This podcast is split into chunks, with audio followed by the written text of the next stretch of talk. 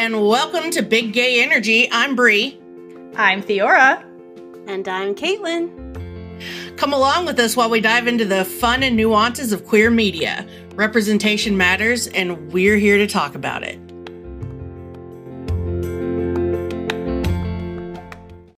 Okay, guys, this is episode three of season one of Biddy's Life, which was written by Brian Studler and directed by Amanda Tapping.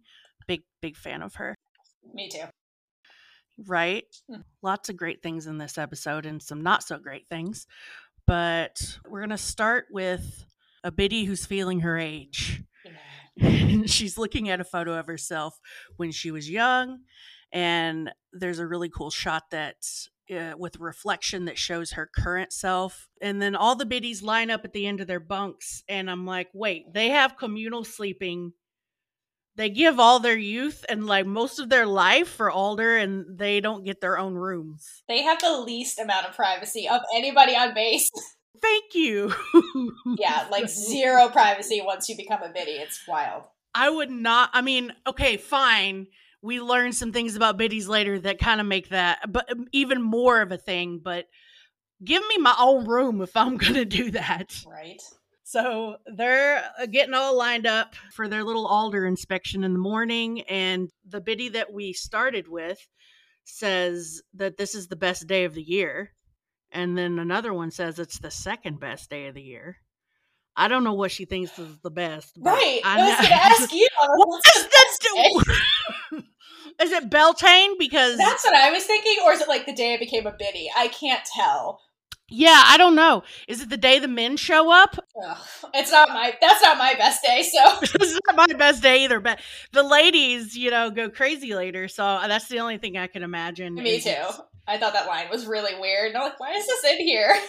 I feel like there was something cut out of the script that they didn't have time for that would explain it further, but we, we don't get that. So Uh, we'll go with that. I like your theory. yeah, Cosine. Mm, exactly. So Alder shows up and she walks down her little line of biddies and they join her two by two, except for the sad last one that's just on her own because there's seven of them. And it's like, I'm so sad for her. She has to walk alone. So they go outside and Wait, before we go outside, oh, I just want no, it's not bad. I just wanted to comment on the biddies' outfits because they're very, very different than everybody else's uniform. They're very covered up. Like the collars are very high. They also have gloves on. And they have this sash that, that looks like a Girl Scout sash with all these like badges. It reminds me of the sash on the dress uniform in all of the other episodes that are more ceremonial or formal occasions. Yeah. So it's the same sash that everybody wears in the army. I just think it's um they're always in like super ceremonial dress, right, which is interesting. but they do have that long tunic, and that's the one that gets me. Is that supposed to be matronly? I, I don't know. I don't oh, know. Oh, maybe because they're like elderly slash. Is that their moo Yeah, It's the army moo-moo. The army moo Right, they're the only ones that dress like this, so all the time, which is just interesting about the biddies. I I really enjoy it. They've got that. Don't they have the high boots as well? yes, Like- they, that's what I mean. They're very like all their clothing is very like elongated. The boots, the the sleeves, their gloves. Yeah, I've noticed it's similar to Alder's ceremonial uniform too. So I don't know. It's like that we're the we're the biddies and we're gonna have special. That sounds like they're a musical group. We're the biddies. I'd listen to that. But anyway, yeah, the biddies uniforms very interesting. I'd love to know what's what was behind that choice. Me too. Anyway, we're gonna go outside, and all of the soldiers are lined up along the steps, and we get a shot from above of these two vehicles who that are approaching. So then we get the unit comes out. Tally's like nervous and adjusting her uniform. She's like worried she looks weird, and I'm like, Tally, you always look great, so stop. And Raelle's having none of this shit as No, usual. Zero fucks. Also, I will say, I love that Tally gets all nervous and Abigail's like, calm the fuck down. But then Abigail starts arranging her uniform. I love that part. Tally made her nervous. She's like, uh, let me fix my collar. yeah, Tally made her nervous. I'm like, girl, you're showing a little bit. I like that in Abigail, though. She needs to show that every once in a while. Th- This is the, bir- the, the birth of Thirsty Tally. this this moment. Yes, it is of a lot of energy tally. hmm Yes. Yeah. Yeah. So Alder goes down the steps. Everybody's all standing at ease. And then as soon as she passes, Raelle's like, fuck this shit. I'm sitting down. And she chills. the bus pulls up and we see somebody for the first time, and that's Witch Father. Woo! Maybe I don't know if you're into that. If you're into Witch Father, woo for you. That was for you. I'm I'm Raelle on the scene. I'm kind of like, okay, uh Ray I'm Raelle too, so I'm just chilling, I'm watching chilling. what's going on with interest. But uh Witch Father steps off the bus, he's happy to be home, and then he calls all the guys off and they parade out and all the girls start screaming and I'm really Raelle at this point because I don't like okay, cool. They're hyped up about these dudes. Yes. Tally's drooling. Abigail tells her to close her mouth. she doesn't even hear that. She's in the zone, the man zone. Thirsty Tally. This is it. She is just thirsting for these boys. Uh, so the boys start going up the stairway, and one guy stops and says hi to Abigail and calls her Bells. And she calls him Buttonwood, which, I mean, that's a name. It sounds like a Keebler elf. it does. I feel like he's a mushroom. Like he's like a wild mushroom. I think that is a mushroom, actually. Is it? Buttonwood. I Okay. think it is. Oh my gosh. Maybe there, that's if there are any thought that. mycologists out there, let it hit us up. But I think that's right. I mean, I'll Google it later, but uh, so have time. he Yes. he gives Tally a good long stare, so you know something's gonna happen there. hmm Head staring happens. Yep.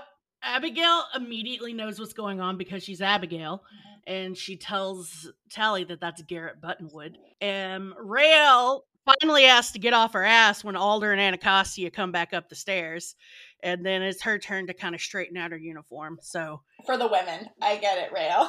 yeah, we know the women are coming, so you you have to Uh, yeah, now Raelle's nervous. She's like, oh, Alder's coming. Straight in my uniform. Yeah. Look who's coming. Anyway, that's that scene. Men tally thirsting, Raelle not giving a crap, And the biddies waking up together in their communal living. and the band waking up together in their communal living space. I just wanted to note one quick thing about the opening with the biddies. There's the lesbian Jesus light coming through the room. So I think this I is foreshadowing. Didn't even notice. It's like life, like a life and death scene, because like Oh, the biddy wakes up fondly looking at her past self and looks like she's not doing so hot. Mhm. We should have seen it coming. Yes. Hydrate yourselves. Hydrate. So from that scene, we stick with our thirsty tally, who's in basics with the rest of the girls. The lesbian Jesus light is still here because Raelle's here. Yep. And they're in the middle of doing a seeing exercise where they have to essentially use work to magically see these colored flags that are scattered behind all these barrels. And so Anacostia is teaching them seed 36, the seed of revealing, and notes that it should be below the range of human hearing because, like, it cuts through a bunch of cadets like Glory who are trying to do it, and it sounds like they're breathing, and she scolds them. And what they're doing is they're doing the seed subvocally, and then they have this scry in their hand, which is like this little handheld device. And basically, they use that to see the target. And then An- Anacostia tells them, once you have it in the scry, focus on it in your mind because that's what's going to like reveal it to you. And so this is like a mini version of that big thing that was in the war room where they saw Clary's daughter get killed. And so throughout the scene, Tally is just nailing it. And she's like super excited, just like, oh, I can see color because it's Thirsty Tally right now. And I just love all the shade that happens with the other cadets. Like, Libba is trying to do it, and she very confidently is like, blue! And Mama Costi is like, no! Which I thought was really funny. And then later, Raelle is like huffing and puffing because she's terrible at this, and she tries to blame it on the scry being broken. And Mama Costi's like, it's not broken, Raelle. You just suck at this. because Raelle is not all charged up by the dudes, so because she's lesbian Jesus, she's bad at this right now. I felt like everyone was holding a compact mirror and trying to like, I don't know, look into the future. But I I really love that Tally didn't even need the scry. No. She's just calling them out, like, and they're all right. Yeah, at the end, she's like, "Should I give someone else a try?" And Abigail's like, "No, just end this misery." And Tally just calls them all out, and Mabakassi's like, "Yep, you did it. Good job." Yeah, and it's it's like why don't ask that? We're competing with everyone else. Get us the points. yeah. Yeah, they're still trying to climb the unit ladder at this point. Listen, we know you're all hepped up because of the men, so use it. Yeah, and basically Mamakasi confirms that. Tally's good at it. Spoiler, because she's a seer. This is her specialty. And also because the dudes made her all thirsty, and apparently that gives them extra like an extra magic boost. So um, yeah. Yeah, I was just gonna say knower. Yeah, yeah, knower, knower. Exactly. Sorry, not a seer, a knower. But I, I make that mistake all the time, though. I want to say seer because it feels so much more natural. It, it does. Tally's a knower, so she knows everything and sees everything. Yeah, so she's all magically boosted because of the dudes. And Mamakasi lets it drop that this has to do with something called Beltane, so we get that word for the very first time and we will see Beltane in the next episode. But very briefly, what is Beltane? So Beltane is actually a real holiday or historical festival. So historically, this was a Gaelic May Day festival, and it was used to mark the beginning of summer. So it took place halfway between the spring equinox and the summer solstice, and it kind of like fizzled out in like the 20th century. But modern day groups, including Wiccans, have revived it, and now it's like this festival that's focused on like fertility, which comes into play in the next episode. So hence like the men charging up the women kind of thing. So that's what this big festival is, and that's why there's all this energy everywhere. I think it's really interesting how they use Beltane in in this, but we'll talk about that next episode. Yeah, I just wanted to bring that um, up because Mama Costi says the word exactly, and that's kind of what they're alluding to here. So then we go off base for the first time in the episode, and we're at a swimming pool and I remember the first time I saw this, I was I was a bit confused, like what's about to happen, and then I remembered that every time we're off base, and it's a scene with like regular civilians, bad things are going to happen. Yes. So we're at the swimming pool, and there's a bunch of people doing water aerobics and swimming around. And then we zero in on this lifeguard, and he looks kind of sinister, just looking out over everything, looking evil and then he starts saying these words under his breath and after a moment we see the pool water start to freeze. And well i guess i have to go back and say there's a there's a man who's using a flotation device and he thinks that there's something wrong with it. And then once that pops the water starts to freeze. So it's the spree again because there's something that holds air, it pops, the work is unleashed, and then everybody starts freezing and it looks terrifying. And I want out of this scene because drowning is one of my biggest fears. the woman that gets trapped under the freaking ice. Yes. Oh, it's terrifying. But what I do love, kind of like mercy kill, like you don't see them struggle under the ice for very long. So it's almost like they're there for like a hot second and like freeze and die. So it's mm-hmm. like less terrifying than being trapped and drowning. If that well, there helps. was uh, one instruct who was outside of the pool. Yes, and she reached out to help somebody, and when she was touching them, that's when she froze. And I'm like, girl, no, I would be out. Y'all are on your own. I'm out of here. I'm not touching you. I'm not gonna freeze. I know. Do you guys not hear the spree music playing? Get out of yeah, the pool. The spree music started it's very loud. a while back. It's very loud. Yeah. The bumblebees are here. Get away from the pool. You know, like aerobics where they play like music. Like, could you imagine like the spree music takes over and they're just like, "Oh, this is new." I'm sorry. if I heard the spree music, I would run. I would like fly out of that pool.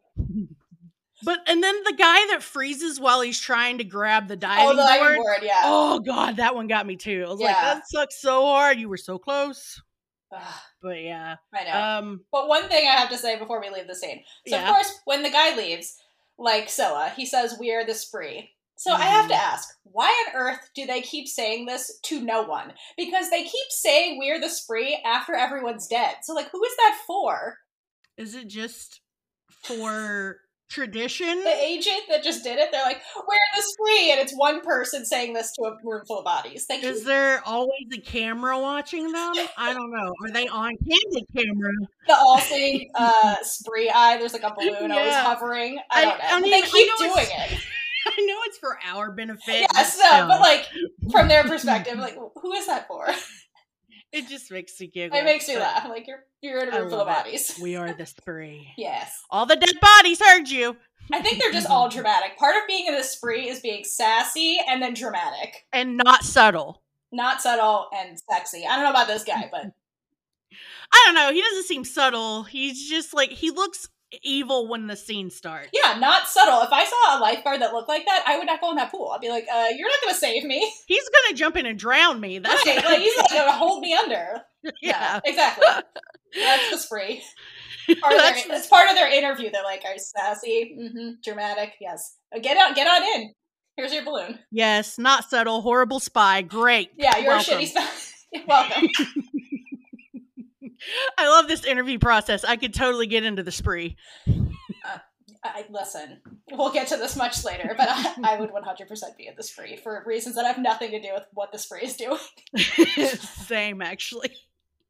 But we do go back and see that. uh Um, we do we go back to the the pra- their them like training? Yeah, and they're all like emotional and they're all emotional and like one girl is having a cry and Anacostia starts berating her.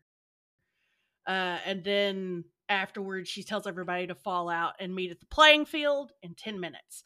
So then Anacostia starts looking like she's freaked out by this. And that freaks me out. right. So my question is like, do they feel the loss of life? Like, what exactly is happening here? Like, do they feel that on uh on a communal level as far as Right. Like, because I understand, like, she mentioned something about, because there's a lot of energy because of, like, the Beltane stuff that's about to happen. So is it just because their senses are heightened right now that they feel this big loss of life? Because Tally says things like it's icy, like almost like she feels what those people were feeling. And they never really do that. At, like, when the mall attack happened, they didn't really have that response. So I'm just kind of curious why they're so emotional. probably because there's some kind of base empathic ability that all witches have. yeah, I would imagine. And so when it's when they're all heightened, except for Raelle, who's probably not feeling anything at all, she feels nothing. She's like, she feels nothing. she's like, I heard sports. Let's get out of here. Yeah, I heard lacrosse. Let's go. We will get to that. but anyway, that's the end of that, and we're off to the practice field. Yes. So we transitioned from this very dramatic morning scene to a lovey-dovey moment between Scylla and Raelle. Body language sighting. Scylla has her hand in the pocket with the thumb out. Just Mhm, throwing that out mhm. there. And Scylla is mentioning she's heading off to training, which means she's going to hang out with Isadora off screen. Yep. And she promises to come find Raelle after because, like, yeah, we get it. You're, you're married. hmm Go find Raelle later. So Raelle, like, is like, okay, and, like, gives her a kiss on the cheek, like a good gentlewoman that she is, because they're in a crowd full of people. But Scylla's like, no, no, no. And she leans in and plants one right on Raelle because she's not messing around. Like, who knows how long training is? It could be hours, which is like weeks in a queer relationship. She needs to top up. Yeah, she needs she needs her charge before she goes to see Isadora, and they do their experiments. But Ra- what I love about this is Raelle was like not expecting her to do this, and so she does her little like chin cup thing because Raelle always insists on touching Scylla's face, Yeah. always. And I love that that was so natural because that was an improv moment from Amalia. Yeah, it was. So she's just like she goes in for it, and then Taylor's like uh, automatically in Raelle mode. Yeah, I love it. like this is what Raelle does. Raelle touches your face, so let's do this. Yeah, so kudos on the two of them for Mixing it up. yeah, mix- making this realistic. All right, and then the rest of the scene, basically, Mamacostia comes in with this woman we've never met called Lieutenant Sergeant and Junior Matrimonialist Veressa Tansy, which is a mouthful, so I had to share. And they know each other, and we'll get to that later. But they're here to kick off Beltane with a lacrosse match. So all the dudes come out with lacrosse sticks and start. Some take their shirts off. It's like skins versus shirts or whatever, and they start quote unquote playing lacrosse. We'll get to that. And they're basically saying, okay, we're encouraging you to mix and mingle with all the dudes, basically, because that's how we're gonna fight the spree by you guys getting all charged up. And so Abigail, of course, is like, watch this. And so she takes her jacket off and runs out onto the lacrosse field. And Tally is like, yay, let's do stuff. And so she runs out and tries to drag Raelle. And Raelle is me in the scene who's like, okay, this is a dude party. I might as well play sports and do something I like. So she runs out with them too. And then a group of girls make it rain, literally. Of course they do, because we have to have a wet t shirt contest. Right, because, like, why not? Let's make it rain. And Tally and Gerrit get into a little, like, flirting match where they knock each other on the ground. And then Tally has the cutest line. She's like, I think I just got flirted with. Oh my god, you are such a sweet summer child, Tally. it's so cute. And Raelle's like, oh, my girl's all grown up. it's adorable. Oh, she's such she's like such the the lesbian aunt to Tally. It's Yeah, ridiculous. It's very sweet. It, it just Tally is a cute little clusterfuck in this episode, but she's adorable. And after that cute Tally moment, then Porter shows up, who was like creepily watching Raelle. Boo. Yes, who was creepily watching Raelle when she was with Scylla earlier.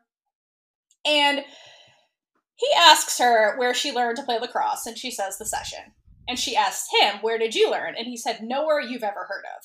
You're better at this, meaning lacrosse, than you are at picking girlfriends. And then he shoulder checks her and knocks her on the ground, leaving her just really confused. And we're all confused. Like, what does this even mean? But I, I have to talk about this because Raelle says she learned to play lacrosse in the Cession. And my question is, did you? Because I watched you throw that lacrosse ball, and I'm pretty sure you've never played this sport in your life. So, disclaimer I played lacrosse. And by that, I mean, like, I really played lacrosse. Like, I was a state champion in high school. I played nationally. I was nationally ranked at one point. Like, I legitimately played the sport. They don't know what they're doing in this sport. She's wearing a lacrosse shirt right now, guys. I, I'm wearing my high school state championship right now for this episode. Wonderful sport. And I love that they put it in here because it's historically accurate. So, for those that don't know anything, lacrosse gets this really bad name as being this like preppy kind of sport, but it's really not. It was actually invented by the indigenous North Americans. And it was originally men's lacrosse, which obviously, because, you know, patriarchy, men's lacrosse came first. And it was this, it was called like stickball. And so basically, they had these like long wooden sticks that they would create and like a kind of ball thing. And it was a sport that was supposed to prepare men for like battle. So it fits in this military culture. So I love that they chose this as the sport because it's accurate. And fun fact women's lacrosse came much later. It kind of started in England a little bit, but then it moved to Scotland where it picked up steam. And because of that, when I started playing, women would wear kilts, like the checkered kilts, because women's lacrosse came from Scotland, which, fun fact. So I love that they put that in there because, thank you, Eliot, it is historically accurate that they would be playing this sport. But okay, Raelle. We have to get to Raelle because when they when they first start, the guys are all like kind of clumped together, and I don't know what on earth they're doing, but that is not how you play lacrosse. And then Raelle goes to throw it, and so beginner mistake when you play lacrosse. So the way the way it goes is you have one hand on top near the basket part where the ball is, and then the other hand on the distal end of the stick. The way you throw a lacrosse ball is the top hand is used to aim, and the bottom hand you create like a fulcrum with the stick, and that's where the power is when you go to throw. So when Raelle goes to throw the ball, she throws with her top hand, which is what beginners do who don't know how to play lacrosse. So good try, Taylor Hickson. It looked convincing, but Raelle, I don't know what they're doing in the Cession, but they don't know how to play lacrosse. So I just wanted to prove that. And you would think that since the Cession is where the indigenous people have their their home, you'd think she'd be the best. No, but and then Porter does like give her compliments That's about what I'm how saying. He's like, "Oh, you're good. You're good at this." Like, is she? The way she just threw that ball, she's not good at this. well, you know, he just wanted to get a dig at her about Scylla. Right. So he's double dissing her. He's like, "Oh, you're better at this than you are at picking girlfriends. She's really bad at both things." Exactly. But uh, yeah, fun fact about lacrosse. I'm surprised he didn't go after how they kissed. Uh, Yeah, but honestly, good try, Taylor Hickson. It, it looked pretty good, but I can tell you don't play lacrosse. But the lacrosse expert knows. yeah, me and my friends who watch this who play lacrosse are like, "What are they doing?" So I had to comment. I'm sorry. That was this, that's that's really cool. I love little tidbits like that. Yeah. so. Anytime we see the lacrosse sticks, we're like lacrosse sighting because you never see lacrosse, and Yeah, honestly, don't. it is a it is the like true American sport. So I do love that Eliot put that in here because That's it's very accurate. Yeah, I love knowing that. love it. So that's the lacrosse scene. That's the lacrosse scene. Thanks for indulging me, everyone. I loved it, and I think everyone else will too. I hope so. But uh, unfortunately, we have to go to the Hague. Unfortunately. As General Alder's arriving, and uh, she makes a joke to everyone sitting at the table. So there are all these generals from other countries sitting at this really long table, and she makes a joke about how she hopes that uh, she's sorry she's late, and she hopes that her delay wasn't due to any one of them causing bad weather. And I'm like, girl, all right, you throw it, you throwing it down right away, saying, all right, who who screwed me over? Right, but how fucked up would it be if they're like, oh, I see Alder coming, send a storm? exactly. Oh my god! But I think General Sharma would do it. yeah, I love her, first of all, but she super would. She would. Um, and then my other note on the scene is that our original Biddy that we started with in the episode looks so ill. I know. Like she is barely hanging on. Where's a fixer? And it makes me sad. Where's a fixer when you need one? I don't think she can be fixed though. Oh, good, a good, good point. Maybe you can't fix biddies. That's mm, interesting. I don't think you can. Maybe it's limited because one of them has like a scar on her face, so maybe you Oh, can yeah, kind of heal yeah. them to a certain extent. That's a good point. Yeah, because they can't. You can't. I mean, we. I want to know how far a powerful fixer could go to save someone. Yeah. Another question for Eliot because we're gonna get to a scene later where I have questions about that. So Yeah. But with the biddies, it's interesting because I, I would imagine the tie to Alder limits what magic you can do to them. precisely because they're taking. They're not only taking on their own body's ailments, they have alders as well. So, Exactly. There you go. That's like double the. That's like doubling your WTF to my body factor. Yeah, for real. Wait, before we exit, I just have. Did you have any more on this? I just have two. No, no, things. no. Go, go, go. Just two things on the Hague scene before we leave. So we get our first mother tongue in this scene. Right, we do, we do, we do. Yes. So this is like the witches' language, and so that's why they're using it in the Hague, which is a group of all these witch army leaders. So this is our first mother tongue we ever get.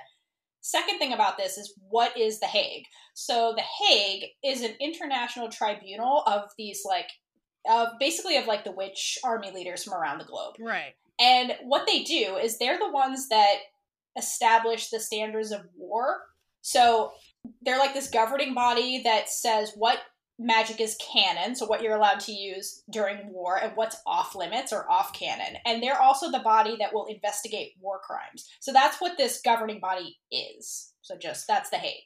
Similar to the actual Hague in our world, in a way. I didn't Except realize we had a real Hague, so thank you. Yes, like, we have a real version? Hague. Yay! Yes, it's in the Netherlands. It's uh this Of is based is. off of the actual war crime. This is where they they try anybody for war crimes or they also have uh, they don't really have a a police force per se, but all the countries participate. So it's yeah, it's based off a real thing. cool, thank you. Mhm. So Scylla comes back looking for Raelle.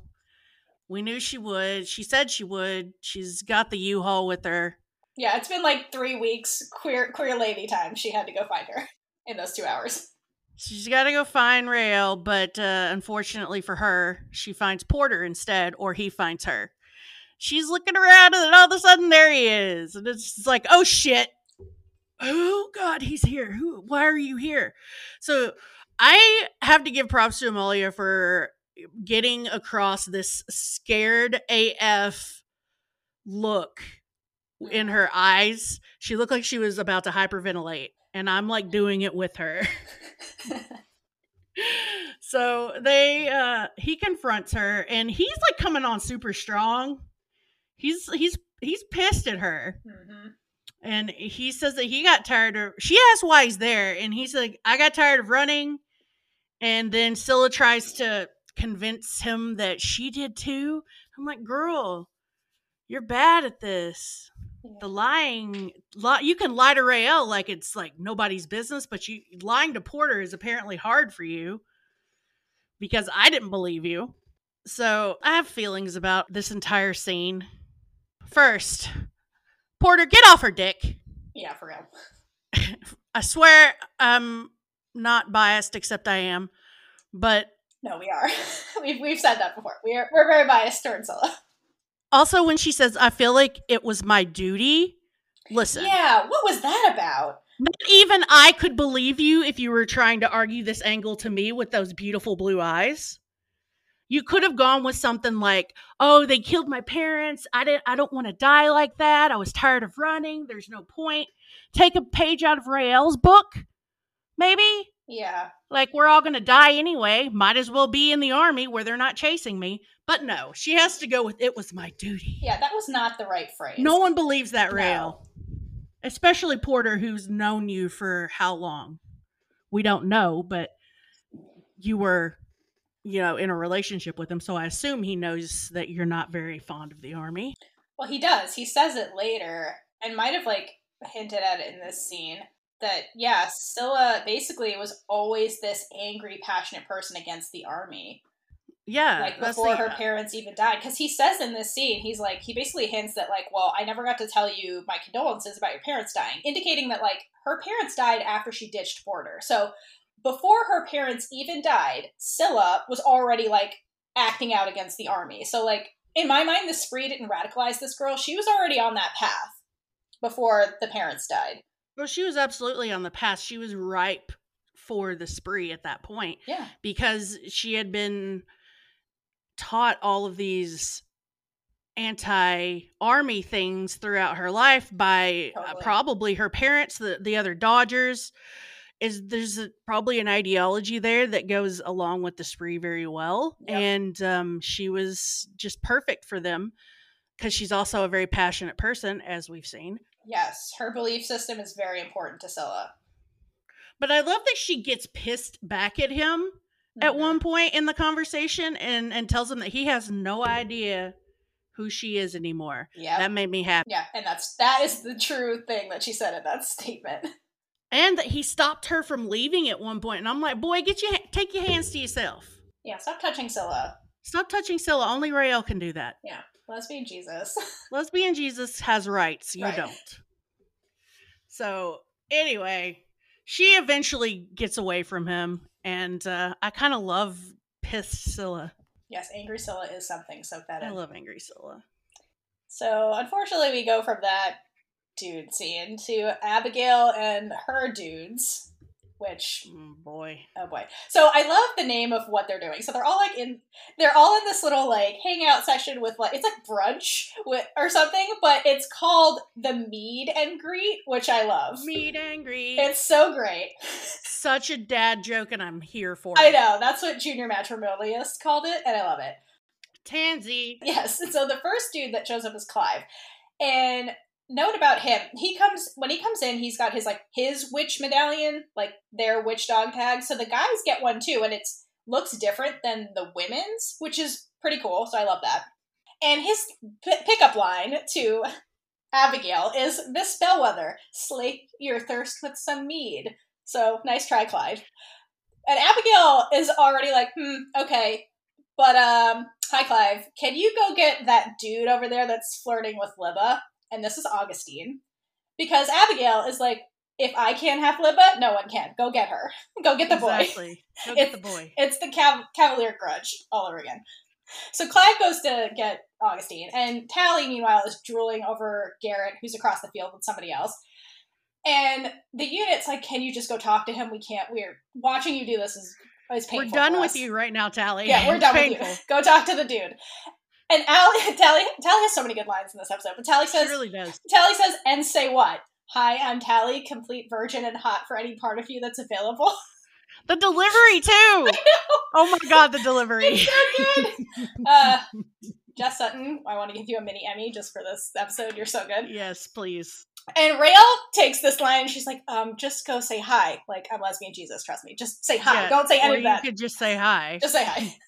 And Witch Father shows up and he's like, Yep, I agree with lesbian Jesus. Just go say hi to the dude. And Abigail just shamelessly starts flirting with Witch Father, which I love. And then Witch Father calls her out for being like her mother. And now I know way too much about Mama Bellweather's sexcapades. And Abigail basically says, Shame is for civilians. Love her big witch energy. I just wish that he hadn't come up because I'm I'm actually slightly disturbed by her flirting with Witch Father. Yep, I'm not sure too. what it is, but Me too. First of all, Witch Father strikes. I'm gonna. I'm just gonna say this. I got total gay vibes from Witch Father. Number one, I know. Mhm. I know people that agree with me on that, but I'm not saying he's gay. I'm just saying he gave me gay vibes. Mm. But um, I'd also like to address the line that Clive walks up with. It's the most Clive thing for any Clive, anyone named Clive to say. So if he was going to say that line, he had to be named Clive. Love it. Fair point. Gosh, such a like, oh my god, like Victorian gentleman, but with a modern twist thing to say. Yeah, it's so good. He's in mead mode. Like this is the meet and greet. It's very medieval. But back to Witchfather, I want a refund after seeing Abigail flirt with him like that. Yeah, I, that hurt. But again, Abigail is just shameless, and I love it. Yeah, no, I love that she's shameless and she's just free with her sexual energy. Yeah, exactly. Like, go get it, girl. yeah, get it. was just Witchfather in particular that freaks me out. I don't. I don't want to see it. If you're gonna do it, do it off screen.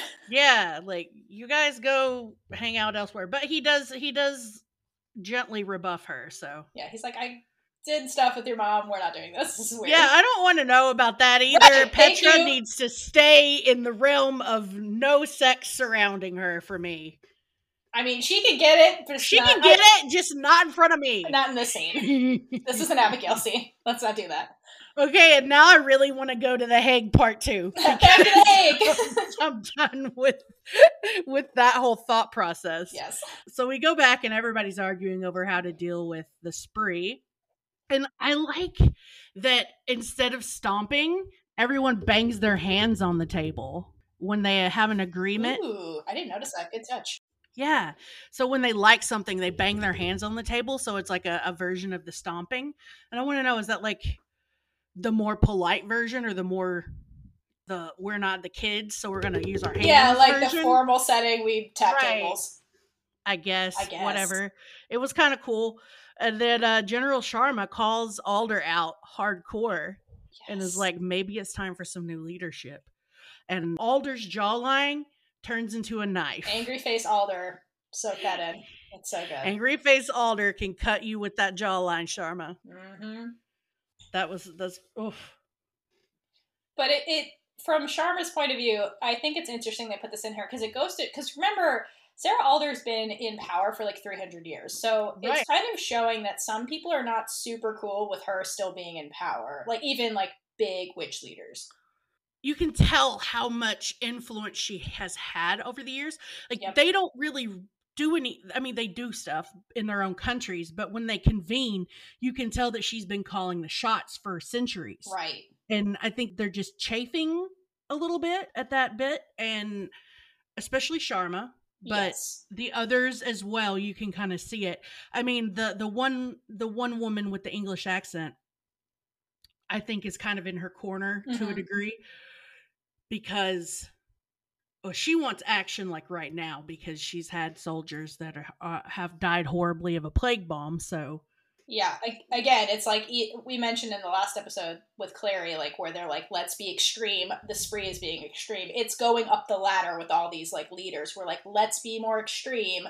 The spree just wiped out my people, kind of thing. So there's tension rising. I have to say, I love Sharma, but for some reason, the Russian guy, I love him too. I'm not sure why. They're all very fascinating. They are all fascinating. They all don't get a lot of lines, but No, they're all great. I just have one last thing on this scene. Mhm. So just something from the after the storm that Eliot mentions about the Hague, the other witches in the other parts of the world. So in the United States, we see a lot of vocal work with the witches, but he mentioned that other countries have other kinds of like main mechanisms for their work. And so India, to go off of General Sharma, a lot of their magic is based on gesturing, not so much vocal work. So I do believe she could have been under the table like gesturing for that storm that knocked off Alder when she came in. oh shit! Because she would. oh Sharma, I love her. she's under there throwing some sign, like Yeah, throwing, throwing her signs. signs. out, getting some weather going. Yeah. yeah. And I thought that I'm- was I like clever. that. with his like cultural differences even are embedded Very in clever. work. Yeah. Very clever. I want to know what what all the different countries' work is through. Same. Eliot, please explain. We we have a lot of questions. Can we just read your journals, please? I know. I, I swear we won't share the information No, I just want except for know. with each other. yes. Come on the Um, podcast. All right. Come on the podcast. Come on the podcast. Uh, so from The Hague, we go back to the meet and greet where there's drama going on. So Clive gets Augustine for Abigail, and Augustine mentions that Libba had a message for Abigail, but it was really graphic. And I wonder, what could that have been about? Like enemies to lovers graphic, maybe, perhaps? I don't know. So he never explains. One more, but I'm gonna cut you, bitch. Graphic. Um, mm, okay. Sure, sure, Libba. And then Abigail and her two dudes literally fuck off and leave. And Raelle then goes to co- confront Porter about Scylla. And in summary, he just apologizes for being a jerk. He's like, you know, I, I directed that at the wrong person, aka Scylla, not you.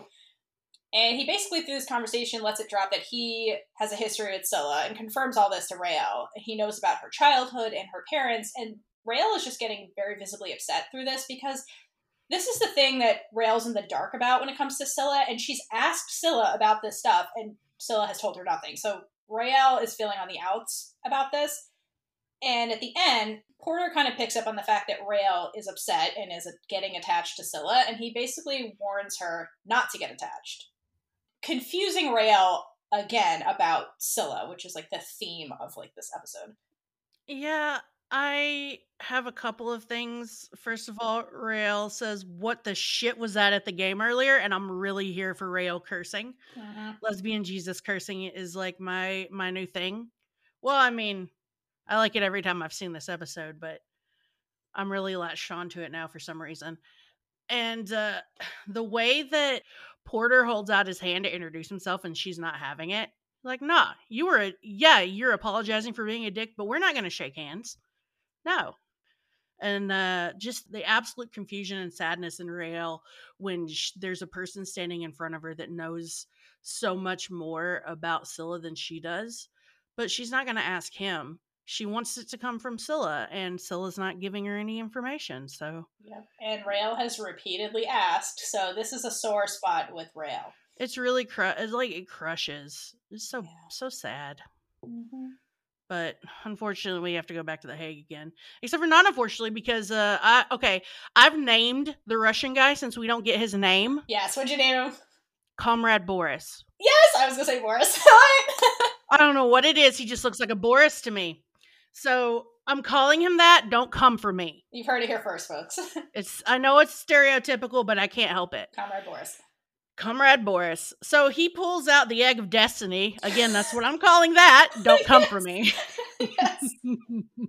it's a Fabergé egg It is. because he's Russian. Right, I know.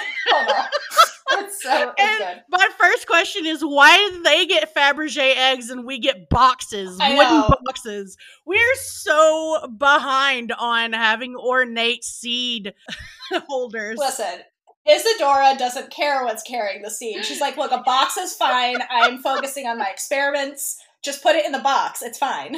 Isadora, there's another necro that could take over designing the seed carriers. She does not care. Come on.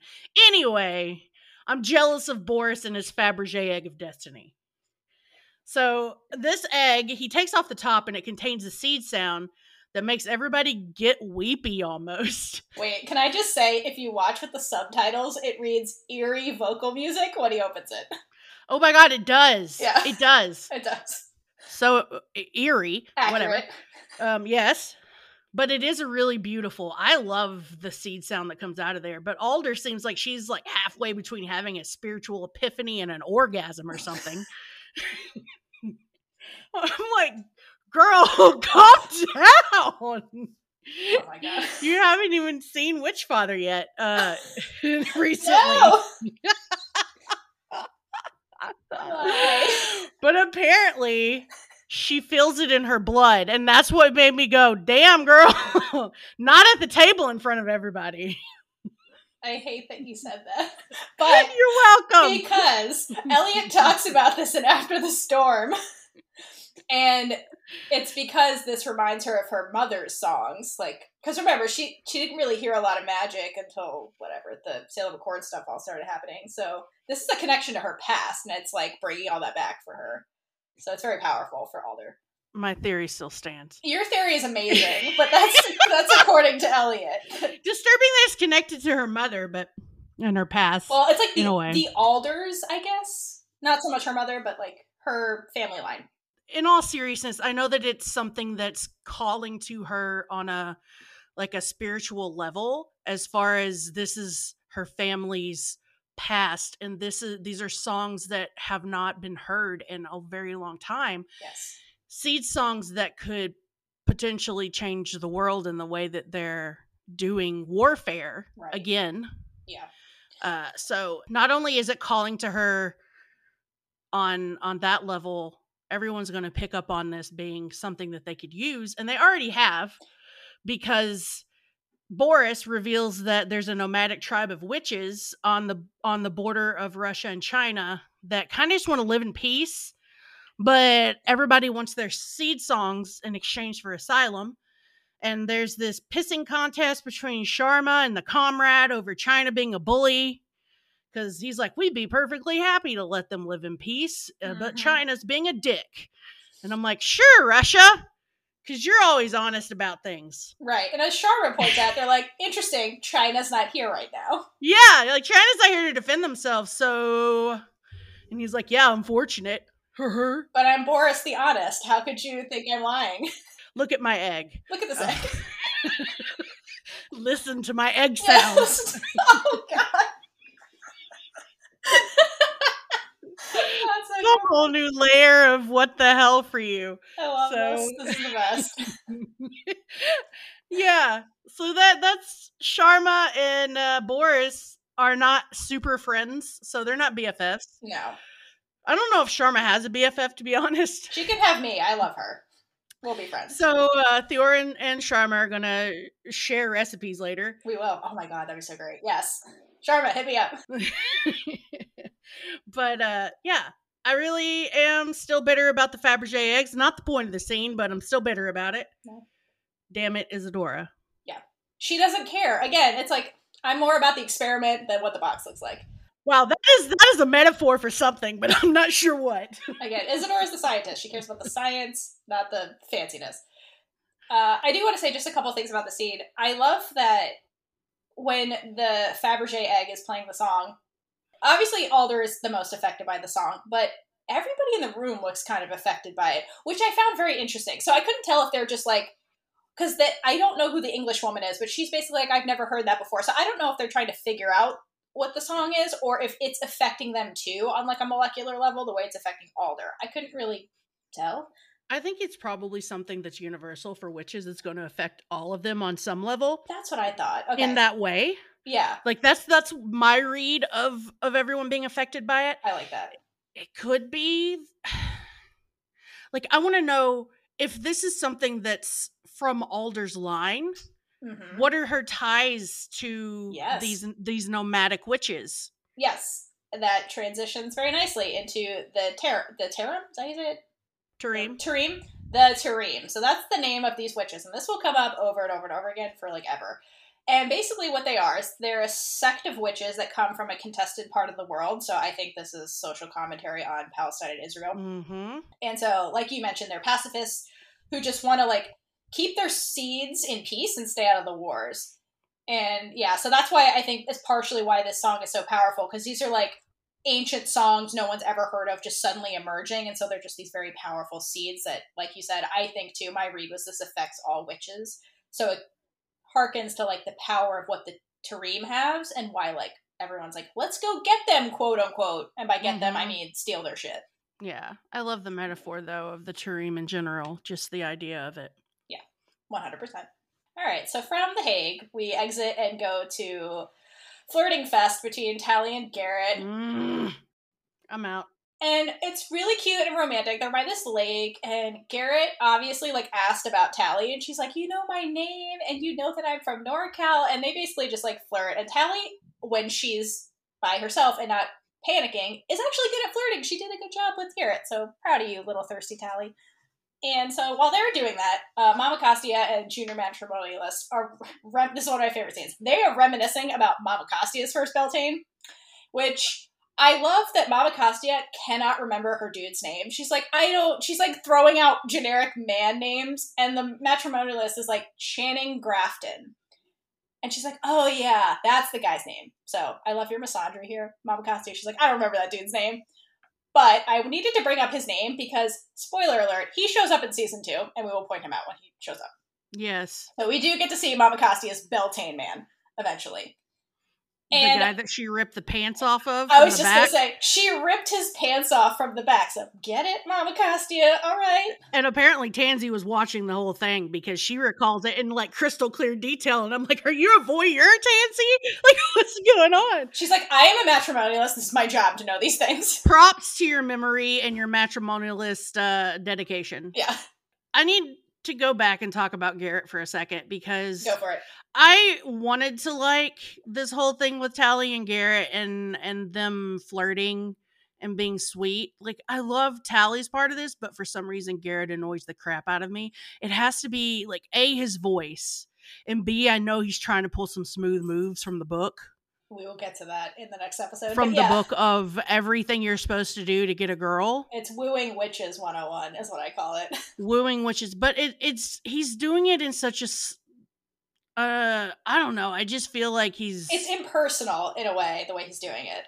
Yeah, and he's pretending like it's not. And I'm I'm on the tally protection squad, so I want to punch him in the in the face a little bit. But I also wonder if it's not that he's being impersonal; it's that he doesn't know what to do. So he's just well, like, no, he "This doesn't. is what the book said." Because like I feel like neither of them know how to flirt, and he's just no. like reciting the book, and she's just like on her own flailing and trying to figure it out naturally. So that's kind of what's he's happening. Clueless AF too, and I get yeah. that. I'm just I'm just being a I'm just being real. Well, Raelle wants none of this head nonsense that's happening, so I'm with her on that. Yeah. She's got other things to worry about, like why her lady won't tell her stuff. Uh, yeah, fair. But we have to go back to The Hague, and I really got tired of typing The Hague. I I'm so sorry. Bring out all the Hague stuff this time. but uh, yeah, everybody wants to go and get the Tarim tribe out of their situation. But Alder's like, no way, Jose. That'll set off a war with Russia and China. We can't have that. And honestly, all the stress and anger that's going around the table makes the biddy collapse. Yeah. It's so sad. sad. so sad. Biddy down. Biddy, biddy down. down. But uh apparently this is felt systematically or systemically, I should say, because back at Fort Salem, and and Tansy are smiling and reminiscing and picking apples. Uh, and the apple turns rotten, and so does all the plant life around them. Which, wow, the CGI budget in that in, in that scene. It's not just all the plants. The first thing that shrivels and dies, I find very interesting, is the fruit from the tree, and the mm-hmm. and the fruit is like the female reproductive part of the plant. So I right. find that very interesting that that's first, then it spreads because like witches, women. So I love that detail. Can I have that happen? You want your? I don't want it. I don't want my uterus. Can I get rid of it? Oh. uh, you have to murder a biddy, and then. okay, I'm on it. No, I could never. I could never. I could never. Um, but yeah, that is super interesting. I guess I was just too into the CGI budget for this scene that I didn't notice the fruit thing, but is I was like, this is bananas. And you know, they say something's wrong with Alders because she's linked to Fort Salem mm-hmm. in that way. So I guess they need to find a new biddy ASAP. Yeah, and when the biddy collapses, you start to see the effects on Alder like immediately. Like her hand mm-hmm. starts to look more wrinkled, and you start seeing like the passage of time on her face where like it's more wrinkled, sun damage. The age spots. Yeah. So it's pretty immediate that this effect hits Alder when something happens to one of the biddies. I want to know how many years each biddy takes. Eliot does mention that they take on a certain amount of years off of Alder and a certain amount of her burdens, but he didn't really like specify how, like the amount. I just want to know if anybody gets the short end of that stick. Like one biddy has 150 years, and you're like, how are you alive? Right. So after after that starts happening, we transition to Memorial Hall, which is apparently is a place on Fort Salem. It's like their museum of the army, I guess. and it's Terry, Gerrit, and Raelle, and they're going through all the artwork in one of the halls and looking particularly at a battle of Sarah Alder. And to me, this looks like a much more recent battle because she she's surrounded by biddies in the painting, so that would indicate Mhm. more time has passed versus like the crossing of the Delaware in the opening Right. sequence. And they get on this conversation about the biddies where Tally calls them like heroines and they should be revered and Raelle's like this shit's creepy and what Eliot's trying to get at here is that basically there's a division in how people think about the biddies. And some people, like Sarah Alder, think of it this as this like big sacrifice that they're making, and it should be hero worshipped, and it's incredible what they're doing. While as other people find it much more controversial, like Raelle. And Raelle has the line where she essentially says, I've never been big on revering things, which is a whole ass lie because let us recall her mama hero worship wall with all the postcards and the way she touches Scylla's face every time Scylla looks at her. So Raelle reveres things. So okay, Raelle. She reveres personal things. She doesn't revere. uh Biddies. But like She doesn't Raelle. revere uh, the establishment right. or people in power. Right. So I've never been big on revering things. That's a whole ass lie. She does. Yes. in this scene too, I do love one line that Gerrit has. Positive thing about Gerrit. So when they're talking about the biddies, he's on the same train as Tally, where he's like, "Yeah, they're a big deal," and he says, "Tally's like, I don't know that I could be that strong," and Gerrit's like, "Sure, you can. Everyone knows women are stronger than men." So I love that line because it shows how the male witches view the female witches, which is the gender swap you brought up a couple episodes ago. And so I love that he just says that, and I feel like that's a very natural line from Gerrit, where he's like, "Yeah, the women are stronger than men," and Tally's like, "Damn right." Yeah, and Tally's just like right agree. I mean, obviously. I mean, obviously. But I love that he says that organically, and like Mhm. again, it's that's how the male witches view their count, female counterparts. So I love that detail. and I just like I would just like to point out that I I love the actor that plays Gerrit, so I'm not dissing on him.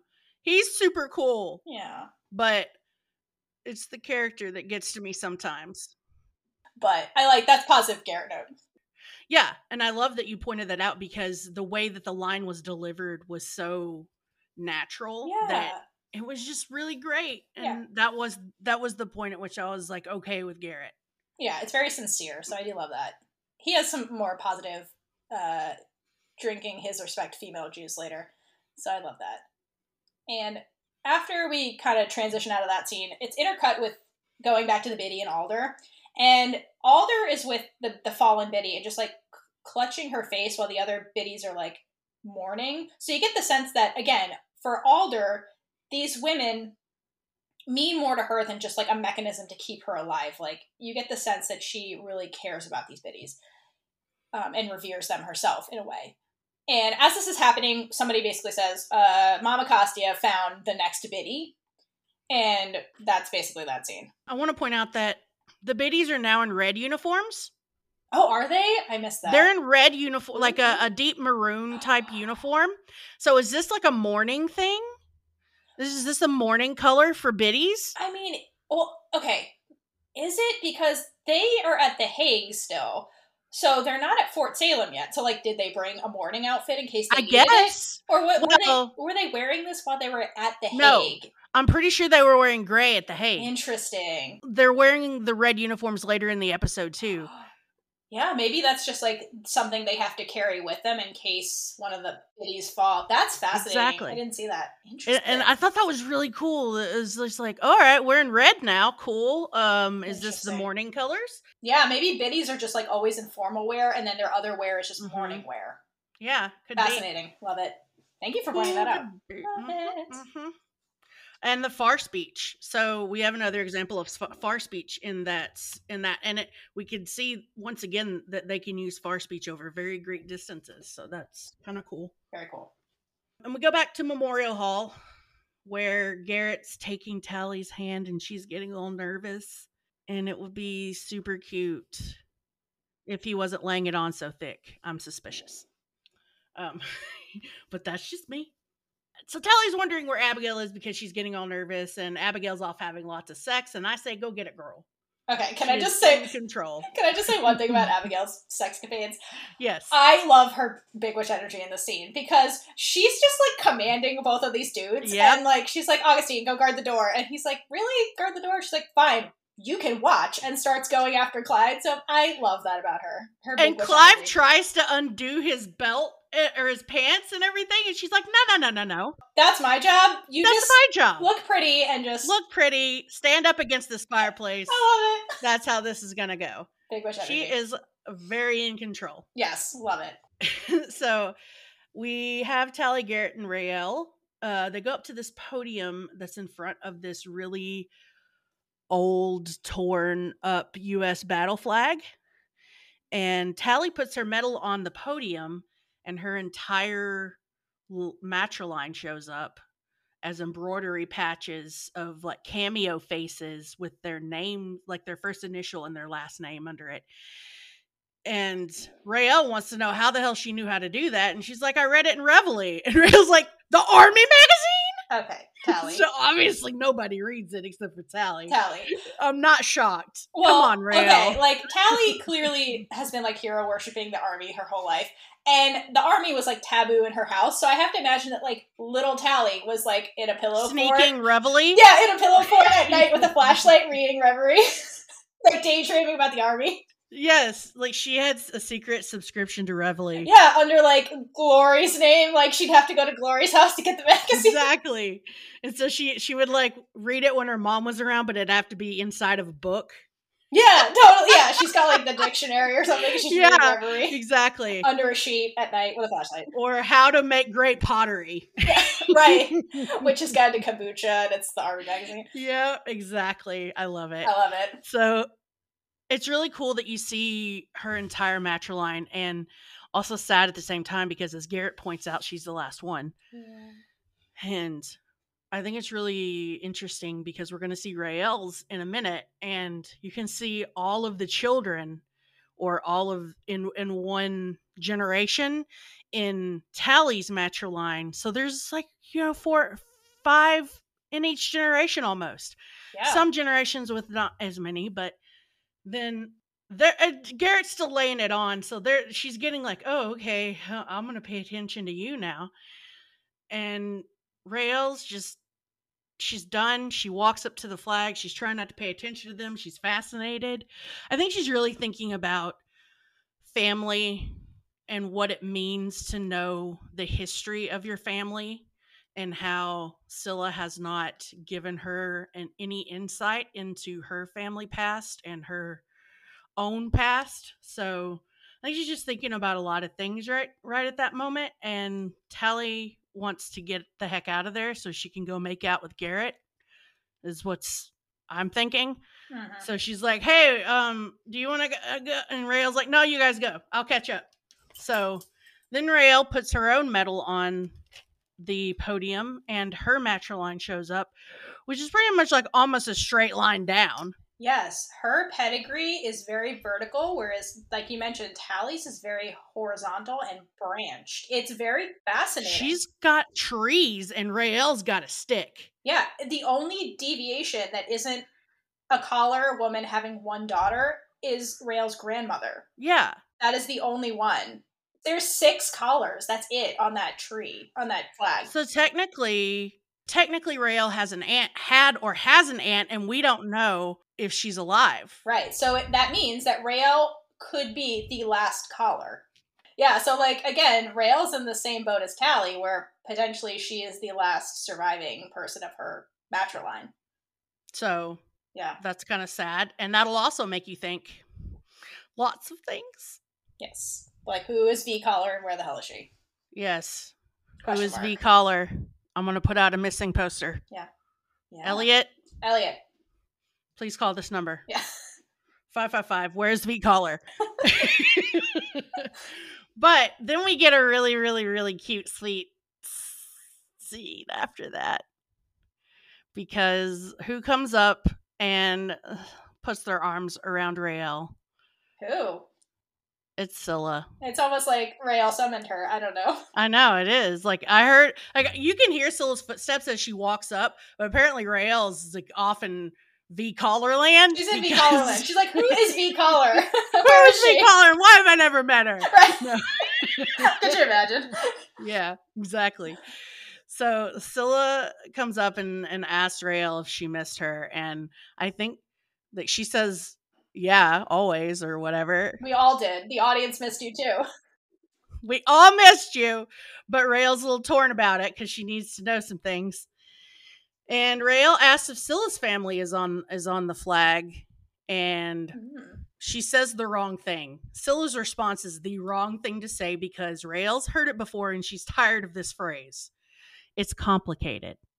Okay, but what do you think Scylla means by that? Do you think she's just again giving her a nothing answer, or do you think her family is complicated and it doesn't really show up on that? I honestly think she's telling the truth in this instance because there's no reason for her to lie. right, exactly. I think it's complicated for her. I mean, she wouldn't even have to actually put her medal on there. All she'd have to say is, "Yeah, they're on there, but let's go do whatever." Yeah. So, yeah, I do think Scylla's family is so complicated that her her matriline is probably all wacky or in some way, which I have theories about. Let's can't talk about it here. Ah, Come to the Discord. Come to the Discord, and we'll talk about it. yeah. I wonder. I wonder if there's like because of the dodging, like things were just lost in the records too, and that potentially makes it complicated. Yeah, exactly. Because we know that there are there could be matrilines that aren't traced as well as others. Right. How, how would you trace her line if they're like not serving? So like potentially, yeah. So I think she's telling the truth. So we don't know at what point. And honestly, if you want to really get out there with it, we don't know that Scylla's parents were her real parents. Yeah, we we, we know nothing about her background, Eliot. We know nothing about her background. So this could be this could go about 75 ways from nowhere. So I think complicated was the right phrase because we know nothing. It was the right phrase to describe it, but it wasn't the right thing to say to Raelle. Correct.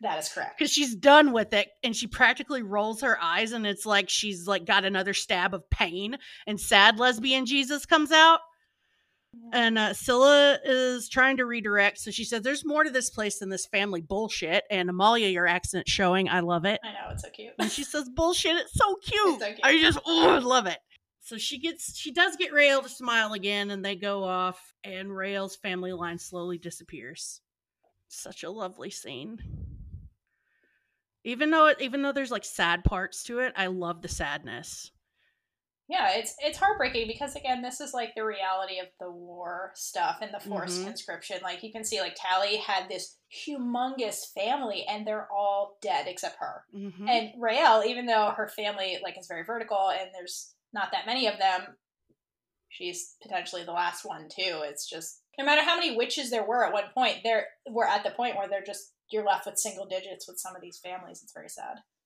well that's the thing is like tally's mom is still alive but she can't have kids so technically Raelle's aunt could still be alive and yeah, right. We don't know exactly how old or young V Collar is, so searching for v collar searching for V Collar. So with that family lesson, we move on over to the big witch energy contest for today the Swythes versus the Bellweathers, the History Edition. i feel like this is jeopardy or something I mean, this is something that comes up constantly, the stuff that they talk about in this particular history lesson. But I want to note that, that it starts with Abigail half dressed, half dressed with her dudes stumbling into the room. and I love it. be more obvious Yeah, so like, come on. And Libba and her Libba is in a crowd full of like male and female cadets in front of this ancient painting depicting the Battle of Juarez during the Second Mexican War. And she's talking about how this is when the Swythes came into their power and became like an important military family. And Abigail obviously cannot have this. So she calls Libba out for lying about this whole battle and claiming the Swythes have been making up this nonsense for 200 years. And Gerrit makes the comment to Tally that 200 years of poison has been fed to them, indicating that like their families have been perpetuating this whole thing, and that's how it got to Abigail and Libba. So interesting. I wonder if like the army's competitiveness that's bred into them breeds these like rivalries within the army, which seems counterproductive because, as Tally points out later, it's like we needed both of those families to win this battle. So it's very interesting. It makes sense in a human nature sort of way, though, because if you breed competitiveness and contentiousness, you're going to get rivalry. Totally. It's just like we're all fighting on the same side, so it's Right. just like it seems counterproductive. But, But we're fighting better than you. right, I'm fighting against our mutual enemy better than you, which is this whole conversation. This entire conversation reminded me of two little kids in a sandbox who were throwing sand at each other.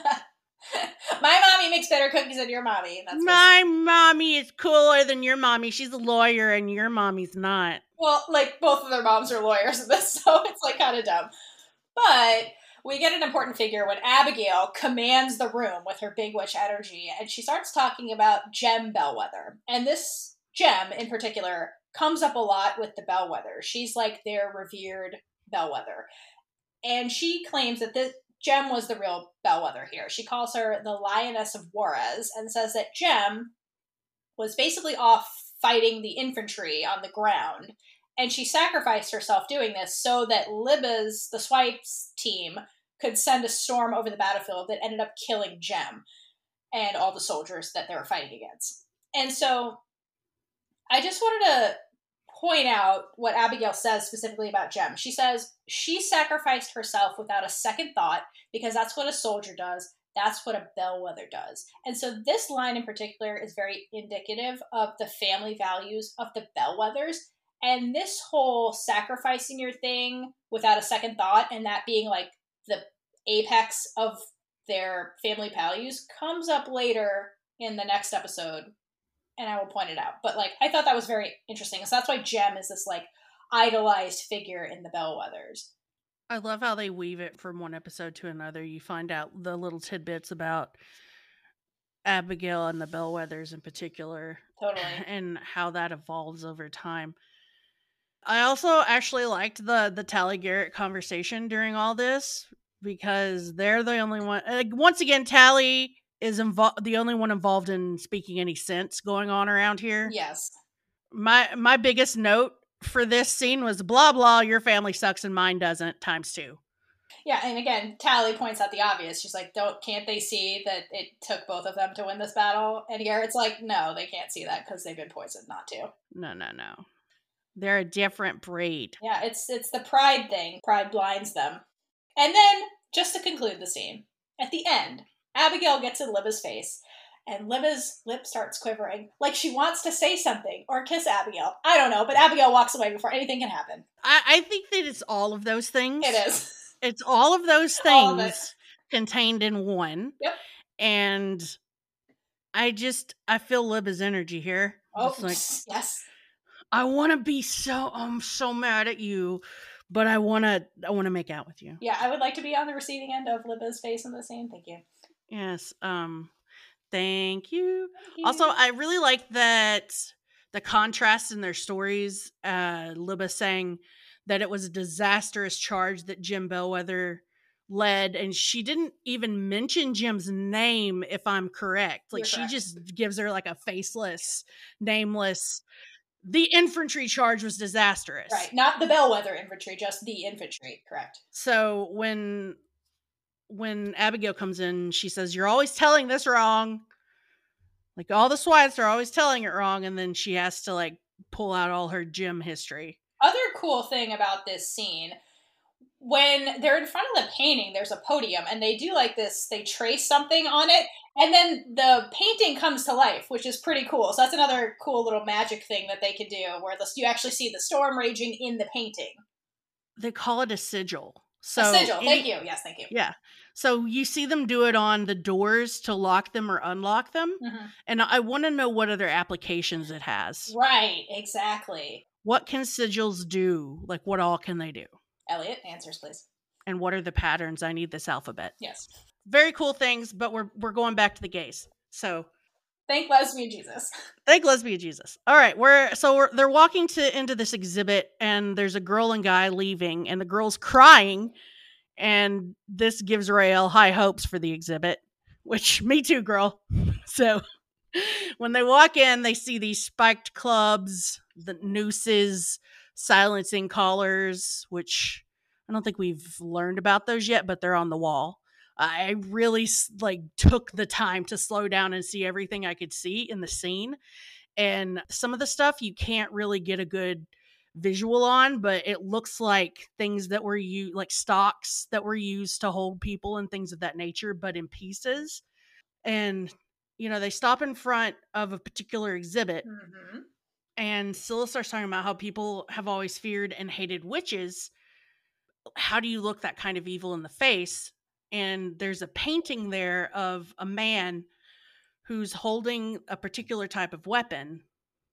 And we see later in the scene that it's called a Camarilla scythe. Mhm. And the, the card reads circa ni- 1692 metal, five inches by two inches. It looks pretty gnarly and it's got a ton of Christian symbols on it yes. and a coat of arms that I'm, I'm thinking might be for the Camarilla, Mhm. like a, a symbol for that organization, if you will. Mhm. So, foreshadowing. um, call back to Sarah Alder in the pilot who said ancient enemies, 1600s. Seems ancient. Yeah, so we see this the first time that we do they say Camarilla at all before? No, it's it's spoiler, major spoiler. It's later. But we get that's our first glimpse of Camarilla and the weapon that is attributed to them. Yeah.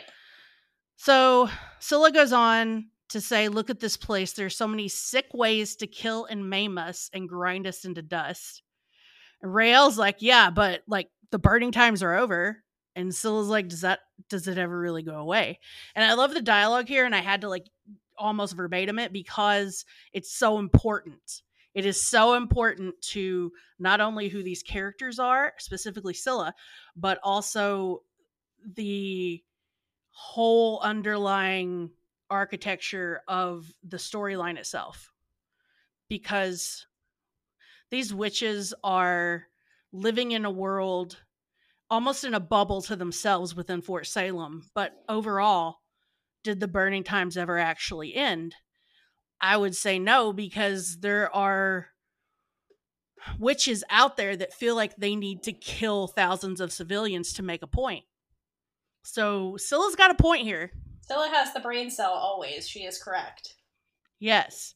So yeah, you you kind of start to see a little bit more of why Scylla does the things she does and this is the first little piece that gets revealed because she starts talking about the burning times and how many ways there are to just kill witches. And I just want to note the way she delivers these lines is very revealing. She says it like her, her voice is very low and it's kind of shaky, almost like this is the thing that is the true horror in the world and something that legitimately scares Scylla. Like this is what she is afraid of, actually. This so is the base of her fear. yeah, this is an honest, again, an honest moment with Scylla where she's revealing, this is what I am afraid of. Because I really feel like the civilian world scares her, or the power structures and the hate in the civilian world scares her a lot more than the army Yes. itself does. Yes. So it's it's very revealing of Scylla why she's doing the things that she's doing, and I love it. I love it. I love it. The writing. Thank you. Yeah, and the delivery, good job, Amalia. Well, well played, as always. As always, your micro expressions make me happy. Her voice in this one. Her voice kills me in yeah, it's so amazing. And she's having to to speak with an American accent at the same time. So, Yes. Well, so does Jess Sutton. She, you know, yes, it's just a difficult I would think it would be make it even slightly more difficult, but totally. I have a uh, jeez. Raelle notices Creeper McCreeperson in the background, and I have questions because in the very shot before this, he was not there. How did he sneak in that quick? And the witch, the male witches, just like evaporate. Do they just have like powers where they can orb into something? They're teleporting. Did he run in there super fast like the Flash? we'll never know. He's not in the very shot before that. Two seconds later, there he is standing at the freaking fireplace like the creeper, just watching him. And why are you showing up everywhere, yo? She doesn't want you anymore. But anyway, Raelle notices him and she's like, Your ex is here. There's that's loaded. That is a loaded statement. and Scylla goes into bisexual panic mode. So like, God damn it. God damn it, there he is again. It's like a little gnat. And she says, I, I didn't realize you met him. And Raelle says that Porter told her some weird stuff and she wants to know what the hell is up. And Scylla is trying to smooth it over as usual, and she's smiling, giving her the baby blues. And Raelle says, No, I'm not buying what you're selling, and we're going to have the talk TM. And Scylla finally agrees and is like, Okay, but not here. Creepers in the background. We got to go. So they walk past Porter, and Raelle stares him down, but Scylla won't look at him at all. No. No eye contact, refuses to acknowledge him. Nope. She's she's just not not having it. No. She just marches straight past him. But like you see her face twitching at the end because like the wheels are turning with how she's gonna handle this conversation with Raelle. The wheels are turning, and she's also panicking, and he's also right there. So this is like Scylla's episode to panic. Yeah, it is. Oh shit! All of my strings are coming un unraveled here. Yeah. Scylla's not a great spy. No, she's not. I love her, but she really passed that uh, job interview. She had the sass, um, and she's a bad spy, so Spree's like, get on. Come on, girl. It's perfect. Spree's Yeah. like you're perfect You're for us. Let's for go. us. Let's go. You can hold a balloon. She can. So uh, Scylla's panicking, wheels are turning, and she leads Raelle into this gorgeous stairwell where they're standing in front of this beautiful stained glass mirror. And there's three panes, one with a different woman in them. And so my initial thought was, oh, this is the triple goddess in her three individual forms because, as we mentioned in the last episode, Scylla is the Morrigan, the Morrigan is the triple goddess, and like I think Raelle is one of those components. But that's not quite what's happening. So Detective Bree looked into this a little further and debunked my theory. I'm sorry, I had to. It's okay. I got on a tangent because I really loved the stained glass window and the beautiful art within it. Because I was like, you know, most stained glass windows that you see are in churches. Mhm. So the artwork didn't make sense to me for it being in a church. But I was like, geez, I'm just going to go research this. So I ended up on the freaking stained glass window archive of Canada. That exists. Yeah. Just FYI, that learned that. exists. And I looked through every damn stained glass window in Canada until I found this one. And it's actually in a mansion called the Gabriella Mansion that was built by a sugar baron who had a very profitable sugar company. And FYI, it's actually haunted and Mhm. being turned into apartments as we speak. So, And, and who's in the stained glass window? oh, yes. So, uh, Mr. I Harvest Sugar, I'm super rich, got all of these stained glass panes made of his wife and daughters. So it's the the sugar man's wife and daughters. Yeah, so not the triple goddess. So it's called mother and daughters, the the actual stained glass. So yeah, not only not only is it beautiful, but it also like harkens to like the witches and like mother and daughter kind of thing. They always Yeah, and I going think that's a totally valid reason to use it because you have these women. Yeah. so. But I think Eliot was going for the triple goddess in my headcanon. But thank you, thank you for cracking the case of the mysterious three women in the window. Yeah, if there's if there's a Google deep dive, I'm I'm in I'm in it. Yeah, it was beautiful. So that that is a real location. They did not make those stained glasses for this episode. That's a real thing in a haunted sugarcane plantation. So, with that out of the way, we'll t- we'll talk about the scene. So basically, this is a scene where Raelle and Scylla are talking, and Scylla's trying to be honest about her past a little bit. And so we learn in this conversation that Porter was also a Dodger, which explains how they knew each other. And while Scylla's kind of going over this with Raelle, you see her hands resting on the balcony and she's fidgeting, like she's she's actually nervous giving this information to her. And the entire time when she delivers it, her voice is very soft and vulnerable. So she's trying to convey honesty, I think, in this. So she's being very honest with Raelle. And she explains the Dodger that they were part of this loose network of Dodgers that moved around a lot and stayed with different families when they moved. And so she spent God knows how long of her life living and hiding. And to me, it sounds a lot like this alternate universe version of the Underground Railroad, or like what happened with Jewish stowaways in Nazi Germany that were hiding with brave families that took them in in this loose network. So it says a lot to me about Scylla's upbringing and likely how that shaped her and Porter also into the people they are now. Because as you mentioned, like we keep seeing Porter off by himself lurking, and I think that's part of his Dodger upbringing, where you're taught to not be attached to people, not like be in crowds potentially, and so he's always like kind of by himself, which is different from the other male witches. And also when we see Scylla a lot of the time, unless she's with Raelle or with dot like um not Dodgers, with the Necros like in class, Scylla's usually off by herself. So I wonder if that's just like a Dodger thing and part of that upbringing where they're taught to like not be attached or with groups. So I found that interesting about them. I think it could be that, and also he was trying to be sneaky spy boy too. Well, yeah, no, totally. But even when he's, I, I, feel like he's often like sequestered, often not with the. We don't really see him interact with the other male witches. He's usually off by himself. I and I I don't know if that's because of this episode because the next episode we kind of find out a little more about Porter and how he had adjusted to being in the army. So I'm of two minds here. I really think that you're onto something, especially with as far as Syl is concerned. I just think that he's probably gone back to that. Like that's his instinct. Mm-hmm. And Scylla's just still living it. Syl is still living like a Dodger in my mind. Totally. But I feel like that kind of upbringing is hard to shake because that's that absolutely was, that was most of their life, and you have to figure how old is Porter really? He's been in the army what maybe one two years, so He's probably same age as Scylla, so he's probably around 19. Yeah. 20? 19, 20. Right. Yeah, and you're always looking over your shoulder. Imagine that. Exactly. Always. And so with that, Raelle takes this information again. Whenever Scylla brings up the Dodger thing, Raelle's always like, "So what? They were Dodgers. Like, not a big deal." And she starts projecting her own shame, where she says, "Well, it's not any more shameful than having a civilian father." And so, what I think this conversation is also illuminating is the prejudice that exist within the witch communities.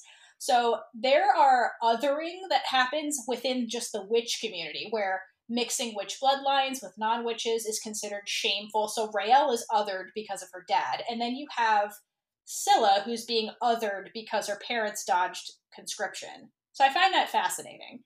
Me too. I mean, and you see it in minority groups, the prejudices within the groups. It's just a human thing. Yeah, totally. And so again, Raelle and Scylla have a lot more in common than other people like we've interacted with because they've been othered, they've lost parents, things like that. Absolutely. Yeah, and Raelle, uh, you see again, she's not judging Scylla for her past. But Scylla counters this by saying, well, the difference between having a civilian father and my parents is that dodging is illegal. And there's a lot of bite behind the way she says that, and you can tell that this is this is the sore spot with her. Her parents trying to evade this forced conscription was illegal. And you come to find that the military finds her found her parents at some point and it all went south and they were killed in the process. And so you know this is why scylla hates the army. And raelle doesn't really know how to respond to this but scylla essentially says well after they died that's when she decided to enlist to quote beat them at their own game and maybe get some measure of justice for my parents I'm not sure I buy that whole statement. I believe she's trying to beat them at their own game, but I don't know if her enlisting in the army is how she's trying to get justice for her parents. No, we know that it's not. We know that that's something that she said for Raelle's benefit. And yeah. I, as much as Scylla's honest, she's as honest as she can be in this scene without giving things away that she desperately doesn't want Raelle to know. Yes. Or anybody else, obviously, but specifically Raelle. Yeah. It's really well done the way that you can see, and you can see immediately when Scylla says after they died, or when she indicates that her parents are dead now, that Raelle completely all the all the warm soft fuzzies in in her little heart in her little lesbian Jesus heart just come out and are like, I'm so sorry. Like you could tell she's just feeling so sad for Scylla. Yeah, because she she knows what that's like. She does. Because so... in Raelle's mind, the army killed her mother. So she gets this, which, you know, Scylla's saying. Yeah, so it's it, the other thing that that we're talking about that connects them that don't that doesn't connect other people like her unit to Raelle. So she really has the, like you said, the most in common with Scylla. And that's going to bond them on a level that goes past any kind of Anything. anything, really. Anything. They're bonded very, very deeply on so many levels. We, we proved that last with the scene. Yeah, so I don't fully buy we don't fully buy this line from Scylla, but Raelle does. And she grabs Scylla's hand and says, I want to help you.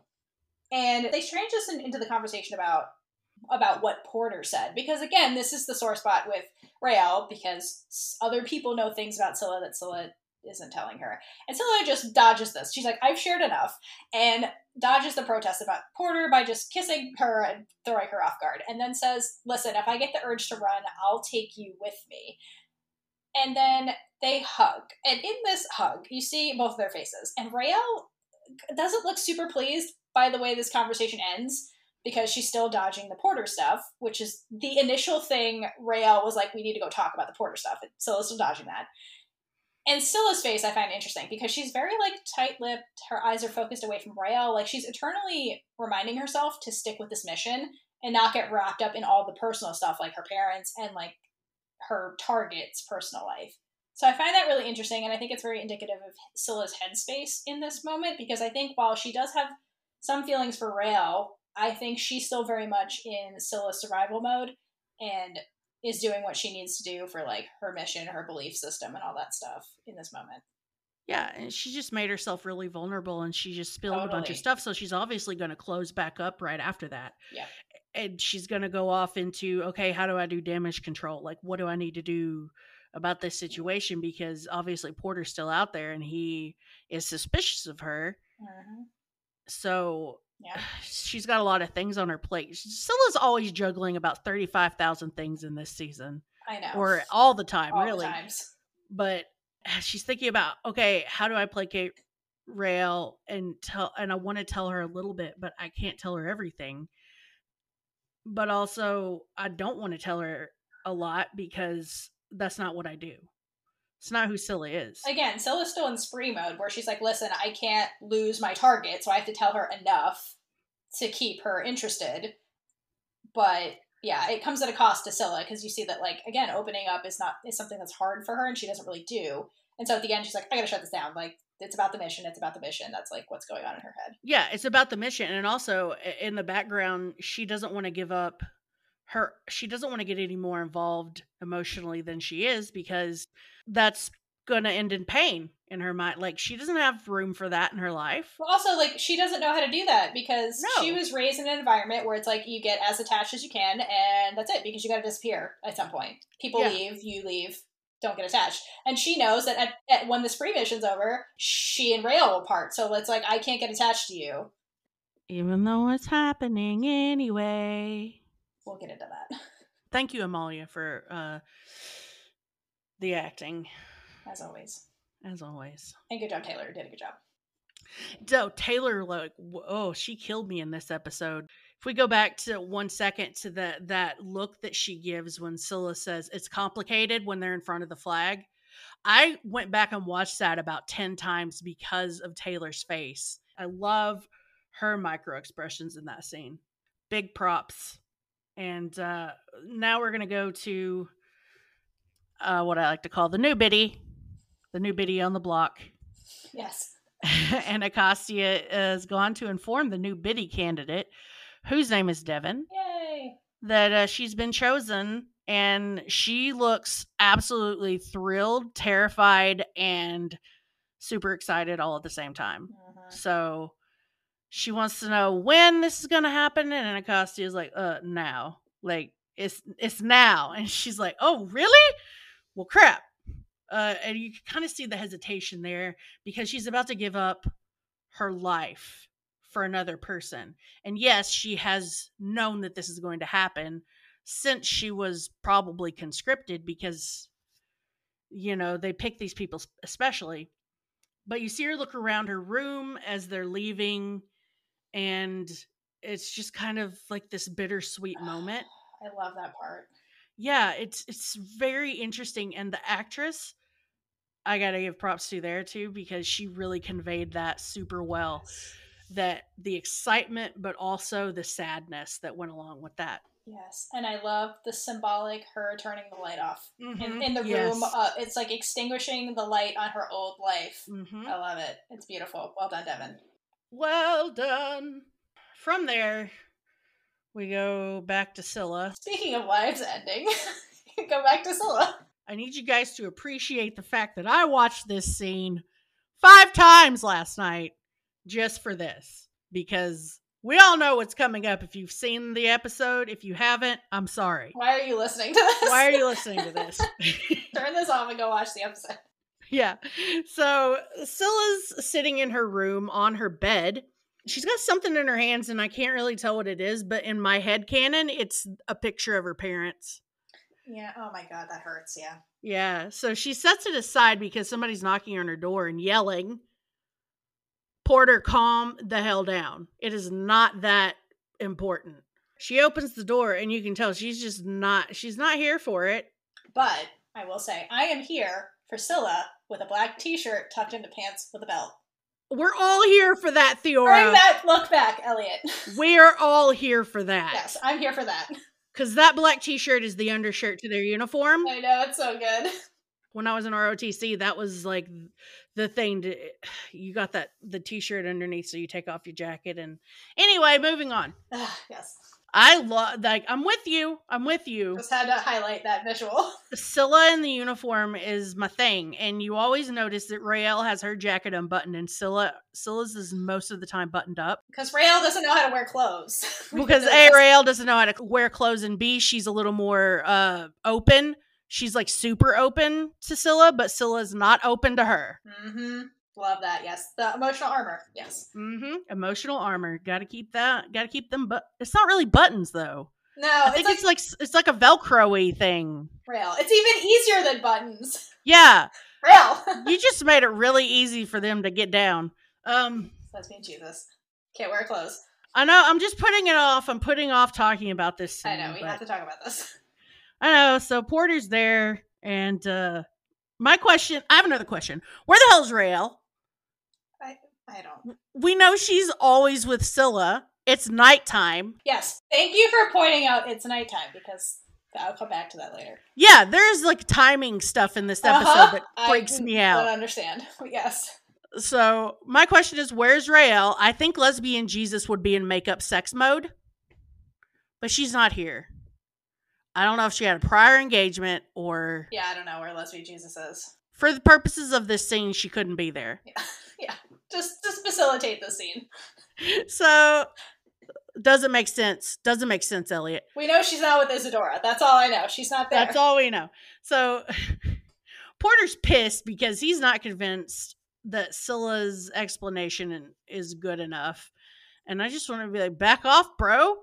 Like, why are you so angry about this? Okay, I know why you're angry about this because she just left you out of the blue. And that's why you're angry, but you're a Dodger. You know how Dodger things work. And you know Scylla from everything you've said. So Well, that's why he's mad because he's like, "How did you end up here?" Because I know who you used to be, at least, and that kind of person doesn't end up here. That's why he's mad. He's like, "I'm here because I was tired of all the nonsense," and I was Well, like, I don't get why he's so into defending or finding this out. Like, why is he so hepped up? Is, is he an army lover now? I think no. I think through their dialogue, it indicates that Scylla used to do stuff. Like again, I don't oh, Well, no, yeah. I don't think Scylla's the type to just sit there and stew with her feelings. She's an action person. So I think before the spree, Scylla was doing stuff to act against the system already. And so he witnessed this and was like, that person ends up in the spree, not the army. What the hell are you doing in the army? Yeah, I like I get that, and I, I mm. totally totally see that. He's also salty. She left him. Yeah. So is it just a mixture of his saltiness, and I, I do get a sense that he is more okay with the army than Right. she or even Raelle is. Yeah. Oh, yeah. Great point. He definitely is more on board with the army than Raelle. totally. I think he doesn't have it as bad as they do because he doesn't have to go off to freaking war and fight. He just has to stay home and look after the kids and make Which baby? I was going for the gosh, I can't remember Oh, what they're the called now. scourge? The Scourge. scourge. Make Yeah. scourges. But also, like, I this is not confirmed, and don't send me the fan fiction about Porter. I don't want it. But I think that I I'm wondering too if like he didn't lose his parents because again, the thing that defines Scylla and Raelle, the really big thing, is them losing their parents. That was the thing that changed both of their trajectories or mindsets. Well, not Scylla, but Raelle's mindset was losing her mom. So I don't know that he that happened to him. So maybe for him, he can compartmentalize the army stuff and the dodging stuff a little bit better than they, the both of them can. Maybe And she's never been convincing with her lies to him anyway. no, because again, Scylla is very clear about her beliefs and it doesn't bullshit her belief system. So I have to imagine when she was a Dodger, she'd have amongst other people who are against the army because they're evading it. She had no reason to hide her true feelings about all of this. No. So not he- at all. Yeah. So he saw that. And he was obviously super into her at the time when they were 16. Yeah. I get the sense that he was more interested in Scylla as a person than the ideologies that she was Yes. Uh, her- spouting. Right. Exactly. And I get it because look at her. Anyways, she's trying to placate him and play innocent and saying just be and also I gotta again, Amalia. Girl, I per I like don't believe you in this scene and No. and I know you're doing it on purpose and I'm like giving you points for that because I totally every other time she's acting, I like totally a thousand percent buy into what she's doing as as a character. I buy her a thousand percent as Scylla, and you can tell that she's purposefully bad at lying right now. Yeah. I mean, she doesn't even continue the lie. She just gaslights Porter and puts it all, all the onus on him. Yes, exactly. Like, how dare you think this of me, kind of thing. How dare you? It's classic, classic abusive type Yeah. relationship thing, Yep. which is some people have a problem with. I have a problem with it. Don't worry, I have a problem with it. Yeah, and it's a com- it's it's a problem that Scylla exhibits as far as not just Porter is concerned, but she does she does go into the hey well how could you think this about me? It hurts that you would think that and he immediately softens and you can tell that he's still super into her. Well, you can tell from here again of the two of them, he was the one that was more attached because he absolutely. he projected that onto Raelle So he was again, despite being a Dodger, he got attached to her, whereas she was very much survival Dodger mode at all times. Where I and I guess I think this really highlights what their relationship was like, in the sense that Scylla was very much like, I can't get attached to you, and I'm not going to get attached to you. And so I can't see their relationship have ever being super deep at all. I think that like no they talked about Dodger stuff and did whatever, and that's kind of it. It was never deep, and she I don't think she was ever super vulnerable with him. And I don't know about Porter's side, but I get the sense that he was more attached to her than she was attached to him. I think that's an obvious takeaway from it. The the way that she she like turns on the waterworks and he immediately starts feeling guilty and, Yeah. and he like, hey, He cares. he cares and he's like, I'm gonna hug you now. There's definitely some feelings left over there, and I think he was strongly attached to her. And Right. it's one of those situations where you're always you always feel like you're chasing this person in a way Ooh, yeah. so you you get even more attached to catching them and he never got a chance to catch Scylla and almost in a way this is probably in his mind the back of his mind a second chance to make things right with her or to have her make things right Yeah, to it's give worse- her an opportunity Yeah, it's that because he's like, you left me. so yeah, you left me and you need to make up for it that's basically what he what he's saying totally. And Scylla goes straight into seduction mode because I don't think she knows any other way to get people to do what she wants. When she gets into a panicky situation, I think she was just trying to lower his defenses with this. she was trying to lower his defenses, and my uh, my defenses would have been gone a long time ago. Mhm. But I didn't want to watch it, no. especially not five times. I'm shouting at the screen at this screen at this point. Why couldn't Raelle have just been there like she should have been? Because she kisses Porter, and you all. I'm sorry, but it happened. Okay. But I will. I will get. I will say this: the chemistry in their kisses is like negative ninety five thousand. Uh, yeah, not even that. Yeah, 100%. But I have to say, okay, this scene is very fucked up. I get why she's doing it because I think she's mentally trying to lower his defenses because she's like, I have to kill you at this point. So she gets a pass a little bit for trying to kill him. But Porter, you will come to find that I don't mind women murdering. It doesn't bother me. But Porter has brought up multiple times the fact that he knows Raelle is dating Scylla. So he willingly goes along with this after being like, You're Scylla's girlfriend, you have a girlfriend, and still goes and still starts making out with her. So like, Porter, what are you doing? Not just willingly, he's like thrilled at that. Yeah, point. like, you I'm can like- see it in his eyes. You just called her out multiple times for dating Raelle and confronted Raelle, and you're willingly doing this. Like, what the fuck? It just is obviously was never about Raelle. It was Right. about his Ugh. feelings and how uh, once again, even though we're we're It's gender swapped, he still feels like he is owed something from Scylla. Ugh, it bothers me. I'm like, you know about Raelle. Ugh, whatever. Yeah, it's a really it's a really big dick move. Like we know why Scylla's doing it. Yeah, she doesn't have feelings for this guy. You it's obvious she doesn't have feelings for him. Yeah, I mean, what she's doing, she starts it, so it's fucked up. But like, again, he has mentioned Raelle multiple times, and then it's like, okay, we're getting back together. And it's like, like, a couple, uh, whatever. That, that pissed me I off. mean, and we also have to go back to the point where uh, Scylla's not involved with Raelle in her own mind for Right. any reason than the mission at this point. So Correct. even though she obviously has some feelings for Raelle, she's not there yet Nope. with the she actually is my girlfriend and I'm falling in love with her. Yeah. She's still in survival mode. Everyone is fucked up in this situation. Yeah, everyone's fucked up in this scene. And I'm more mad at Porter because me too. I'm more mad at Porter. I, I know this sounds really messed up, but I almost feel like he really did kill himself by going to confront Scylla like that. Again, do you not know how powerful she is? You know her.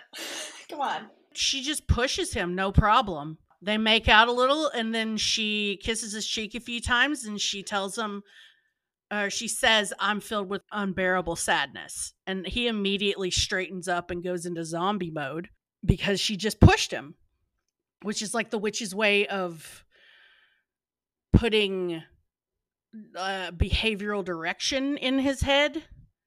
So he walks. She kisses him on the cheek one last time as a, as like a goodbye. Yes. So this is where I feel like she wasn't planning on killing Porter until it became obvious that like this was going to out her with this because like outing her with the army would be bad, but also as we've seen, the spree is not above threatening their own agents. So she's afraid of getting outed. So this is Scylla the Dodger in survival mode. And so when this opportunity presents itself, you see her kiss him for the last time after she pushes him.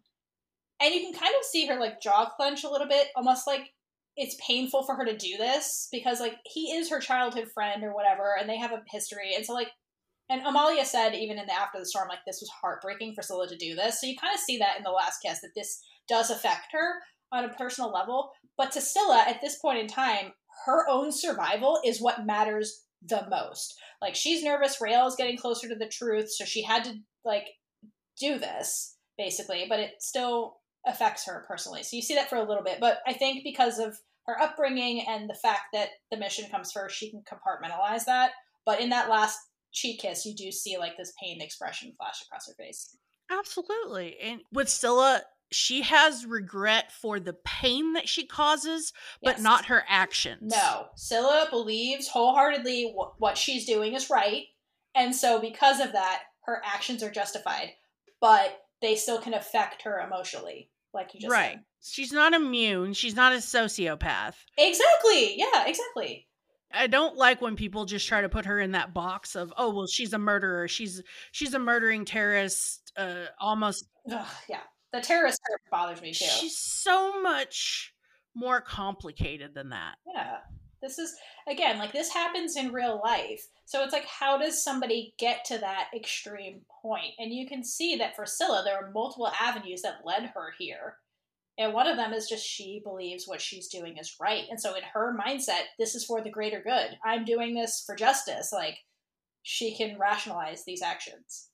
And I, um, correct somebody correct me if I'm wrong, but I, I do remember vaguely her mentioning or Malia mentioning that she kind of looked into certain quote unquote terrorist organizations as research and you know pro I would have looked into like you were saying earlier the Palestinian and Israeli conflict and the the way jihadists are true believers in Right. what they're doing.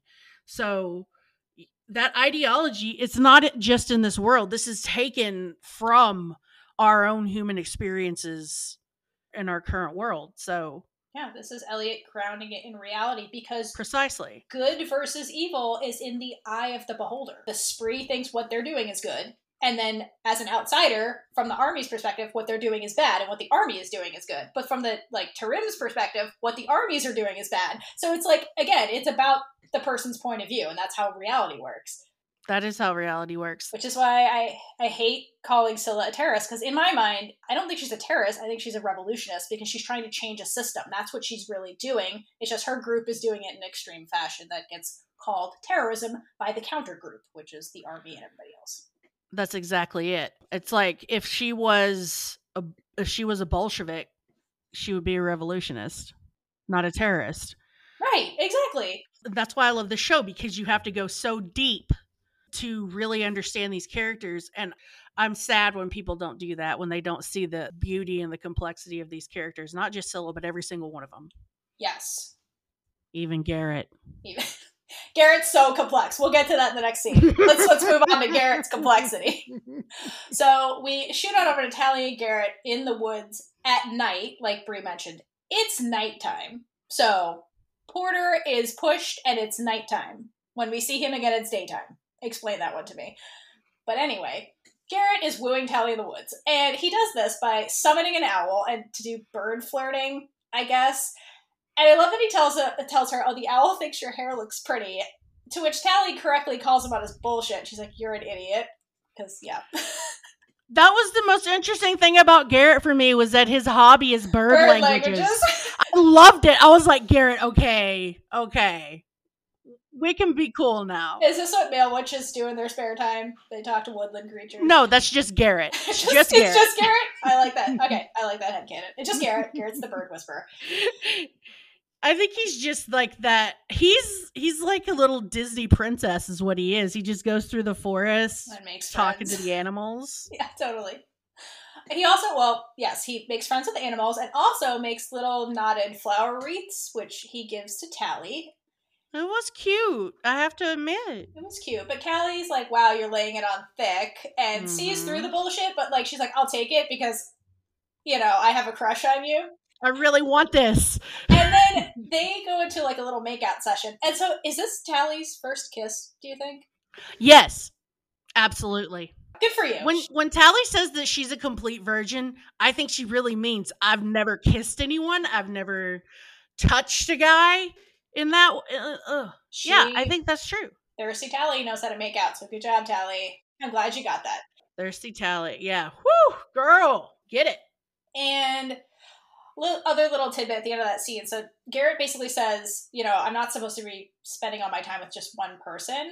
So again, hinting at like the cultural stuff with the witches, where like deep, meaningful connections is not something that's common with them. With like one person, they're like spread the Spread love. it around. Yeah, they're a spread the love kind of culture. So I thought that was pretty significant there. Well, out of necessity, in a way, because they need more witches. Exactly. Got to breed them witches. Which is also kind of messed up. we'll get into that later, but yes. Yes, we will. So we leave Gerrit and Tally to make out some more. And we go to Alder saying goodbye. One of the first things I noticed about this scene is that they're in a bedroom. Obviously, this is not the Biddy's communal living bedroom space. And on this, I don't know if it was a like a, a dresser or a table or something. There's seven candles. Yes. So these seven kind of m- middling fattish candles are sitting there and they've all got their flames going. So Alder's sitting on the bed and she's telling the biddy that's passing on that her sacrifice will never be forgotten. But the biddy says that it, it was no sacrifice. It was her great privilege to serve. So you get an idea of how much the biddies revere Alder. And we find out more about that at another point in the series. I just love this little glimpse into it because I don't think it's just because the biddies have prepared their entire army careers to be a biddy. I, there are other reasons behind it. And it's very emotional for Alder. You see her crying, and you'd never see Alder have these really deeply emotional moments. And then we have Anacostia leading Devon in, and Alder stands and looks down at the deathbed. And the other biddies start singing this very haunting seed song when Devon walks up and puts her hand on Alder's shoulder and pretty much instantaneously becomes the new biddy after after the old one's passed away. Yes. So Alder becomes younger and Devon ages to an old woman. They kind of look at each other and acknowledge what just passed. Yes, but before they look at each other, I love the way they coordinated this because you see they're like when they link, their bodies move in sync with each other. Like they lift their heads at the exact same time and then they mm-hmm. look at each other at the exact same time. So it's it's like they're actually it's showing you that they're It's linked. showing you that they're linked now and this Yes. deeper than than the physical manifestations that you see. And just to harken back to the candles, when the biddy dies, you see while they're having this whole conversation, you see one of the candle flames flickering, and then when the biddy actually dies and like, ex- uh, like gives out her last breath, you see the candle extinguish, and like the camera focuses from the biddy to the candle. It's very cool and symbolic. It's beautiful. It's very cool. I love it so Love much. it. It's so like literary Yes. in nature. hmm Oh, symbolism. Love it. I love this show. So it's so nice to see a show do these kinds of things with metaphors and symbolism. yeah, it's So, beautiful. So well played with the It biddy. really is well played. Uh, Amanda tapping with the, the the cinematography and shots here. Yeah, she's my favorite director here. mine too. hmm Love in the her. series. Yeah, that's a very sad scene. You ha- you see Alder crying. Yes. You see her mourning and saying goodbye to a daughter. You you get the feeling that this person was connected to her on the deepest of levels and the loss is felt immensely even though you know Alder has grieved many times in her life. Yeah, absolutely. But unfortunately, we're not done grieving. So the Biddy song that's playing, this like life and death song, continues into the next scene where we transition to Raelle marching over to the Necro barracks. And as she's doing so, Porter's body falls from the sky and lands right in front of her. And Eliot, please stop traumatizing this poor child because that's traumatic. Raelle and the mystery of the falling man. Yeah, Raelle and the mystery of the falling man. He literally fell for Scylla. Yeah, he literally fell because of Scylla. And granted, it's daytime. So was he sulking all night with this sadness? Like, Porter must be a very strong person to withstand the unbearable sadness for hours on end. Yeah, was he sitting on the roof chilling by himself? Like, Uh, what was he doing? Listen to a Spotify playlist? I don't know. Sad songs. Right. Was he pacing the roof for hours? I don't get that. But Make the timing make sense. Was there is there a missing scene? That's my question. Is there a missing scene with Porter on the roof? Is there a missing scene for hours? some interaction? For I don't know. That so explains weird. it. I need to know. Right. It's bizarre. But yeah, okay. So Porter finally succumbed to the sadness it, at a reasonable hour of the day because Raelle's not training. The unbearable sadness that wasn't so unbearable. Right, it wasn't so unbearable. Splats in front of Raelle, and Raelle screams and panics like any normal person would do, yelling for help. And when nobody comes immediately to help her, she kneels down and tries to save him with her fixer magic.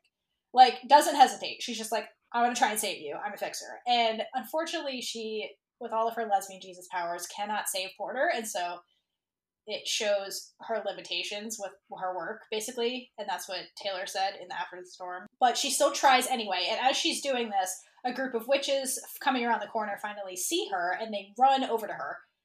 And the last shot we see is Raelle essentially slumping to the ground, like this takes a toll on her um, when she grabs Porter, and you see Scylla in the background, and Raelle loses consciousness looking at Scylla, and you kind of see this like panicked look on Scylla's face because she did not expect Raelle to be here and try and save Porter, but she doesn't save Porter, and Porter passes away. So the question is, what was Isadora doing off screen? Because we haven't mentioned that yet.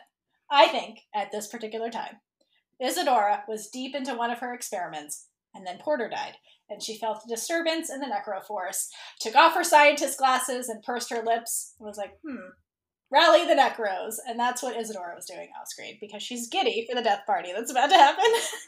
So you think Isadora can sense the death of a witch? yes, oh yes, I definitely think she can. She's had necro. I think that that's that would be a really cool thing for Necros to be able to do. I mean, if we can all feel the humans that died during the spree attack, I think Isadora can feel somebody dying on the grounds of Fort Salem 100 million percent. Mm-hmm. So that's what Isadora was doing off screen. I like your theory. I'm gonna go. I'm I'm, I'm down with it, and I love the imagery of Isadora taking off her scientist glasses. I'm just going. There's a disturbance in the necro force. My necro senses are tingling. yes, the the necro signal is in the sky. exactly. And But that's episode three. that's episode three. How'd you Uh, feel I about that one? Listen, Raelle trying to heal Porter. I feel like she just hasn't come into her powers enough yet at this point to to save him. And obviously for the story's purposes she can't save him.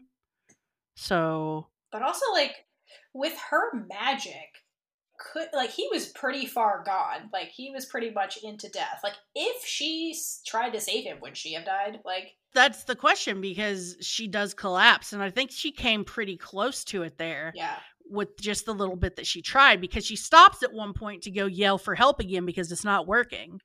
And when she comes back, I think she puts a little more into it and gets more into his head, which we will see the results of later. But uh it's very oh god, like Taylor's face through that whole scene killed me. Yeah. This is like you said, I swear to God, Eliot has a thing for torturing Raelle. yeah. Oh, listen, uh, you will hear me rant about this since season two, particularly. But yeah, he loves torturing Raelle. It drives me nuts. It's like every everything has to happen to Raelle. She's she's just I swear to God, in my head, she's just walking along, do do do. I'm gonna go see my girlfriend, and then all of a sudden, bam!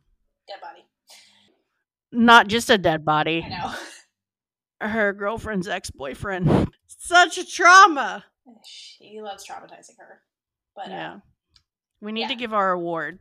oh, we also need to recap the episode. So Yes, we do. We do. We do. recap Okay, so we get to see the life of a biddy, Yeah, literally. literally. the the life and death of a biddy and i really loved all of the little tidbits of biddy that we got during this episode they didn't give us like for the episode title to be a biddy's life i understand why it is but at the same time i, I would have liked a little more biddy lore a little more biddy background Yeah, I think they tried to do that with the Tally Gerrit Raelle conversation in front of the paintings, but like I Mhm. agree. so i really wonder if there were things cut out for time constraint and Yeah. and also for reasons of putting it in down the line i really enjoyed this episode except for the one scene that shall not be named I- think the main takeaway from the biddies is that the biddies take on years and burdens for Sarah Alder, and that's what keeps her going 300 years later. And they even go to the point where they fight in battle alongside Alder. So it's viewed by some as this big heroic sacrifice, but by others, it's viewed as like this creepy, weird thing designed to keep Alder alive. So it's controversial. In this episode, we're also introduced to the Hague. So we see that there are witch leaders from around the globes that also have their own armies, and they do have some kind of like peace council where they can convene and talk about warfare on Earth. We're introduced to Porter, who is somebody who knows Scylla from her past, from her dodging years. So we get a little bit about the Dodgers being this loose network of people who lived in hiding, av- evading the army and conscription. And Scylla opens up a little bit about that to Raelle um, to appease her, but still is being very walled off with Raelle. And we get Abigail with her big witch energy, just getting it on with dudes and doing that. Tally gets her first kiss with Gerrit. Ah. And uh, at the end, Scylla, out of self preservation, does kill Porter, who's getting too close to outing her as a spree agent, and Raelle tries to save him, but ultimately cannot. And it takes a toll on Raelle, which we will get into in episode four. And that's this episode. Yes, that's this episode. And Now. I was gonna say something Oh, about. Wait, I was gonna say something about. Um, yes, we got to meet Porter and say goodbye to Porter in the same episode. yeah. Hi bye. Hi, bye. I'm cool with it. Yeah, same. Okay, so the Big Witch Energy Award. What's your choice? Yes. So in this episode, I'm giving it to Abigail Bellweather. the Aphrodite of pre Beltane, because she snags not only one dude, but she gets two by commanding dude number one to go fetch dude number two. And in the process, twat blocks Libba, which amazing. Then I have to give it to her for the whole Jem Bellweather retelling story because during that scene, there's a bunch of stomping that happens when she's talking, and then she commands everybody to stop by just waving her hand and literally silences the whole room. So Abigail Bellweather has the biggest big witch energy in this episode, in my humble opinion. For the first time, we agree. Yay! In fact, I don't really have anything to add because you said it all. yeah, like it's all, all her scenes were big witch energy. Every It single one. was of them. obvious that Abigail got this award in this episode. There's there's no other choice No. There isn't. if anyone else can point someone else out who won, let us know. But Abigail, every single scene was big witch energy. Seriously, the way she oh my god, the way that she just commanded Clive to, to go get um what was his name? Uh, Augustine. Augustine. I love that. Yeah. The way that she just commanded him. Yes. And then the witch, the witch father stuff. I guess you could also kind of add in there. Yeah, the witch father uh flirting. Flirting. Oh, you're just like your mom. Don't bring up Petra. Yeah, big witch. But Petra also has a bunch of big witch energy. Oh, so- she does. I just don't want to think No, about it. we're not thinking way. about that. But like Abigail, the whole time, big witch energy on display. Oh yes. Big witch energy uh, from Abigail. yeah. So I loved her in this episode. me too. This is my one of my, my favorite Abigail. This is one of my favorite episodes. Abigail She episodes ever. Yeah. So that's episode three, guys. So let us know who you'd give biggest witch energy award to if there is another contender. Yes. Yeah. Come come tell us all of your thoughts, please. Yes. Share all your thoughts and feels. We want to know.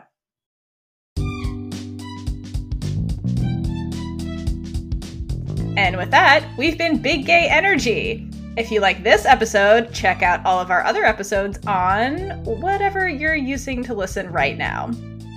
And please subscribe and like all the things.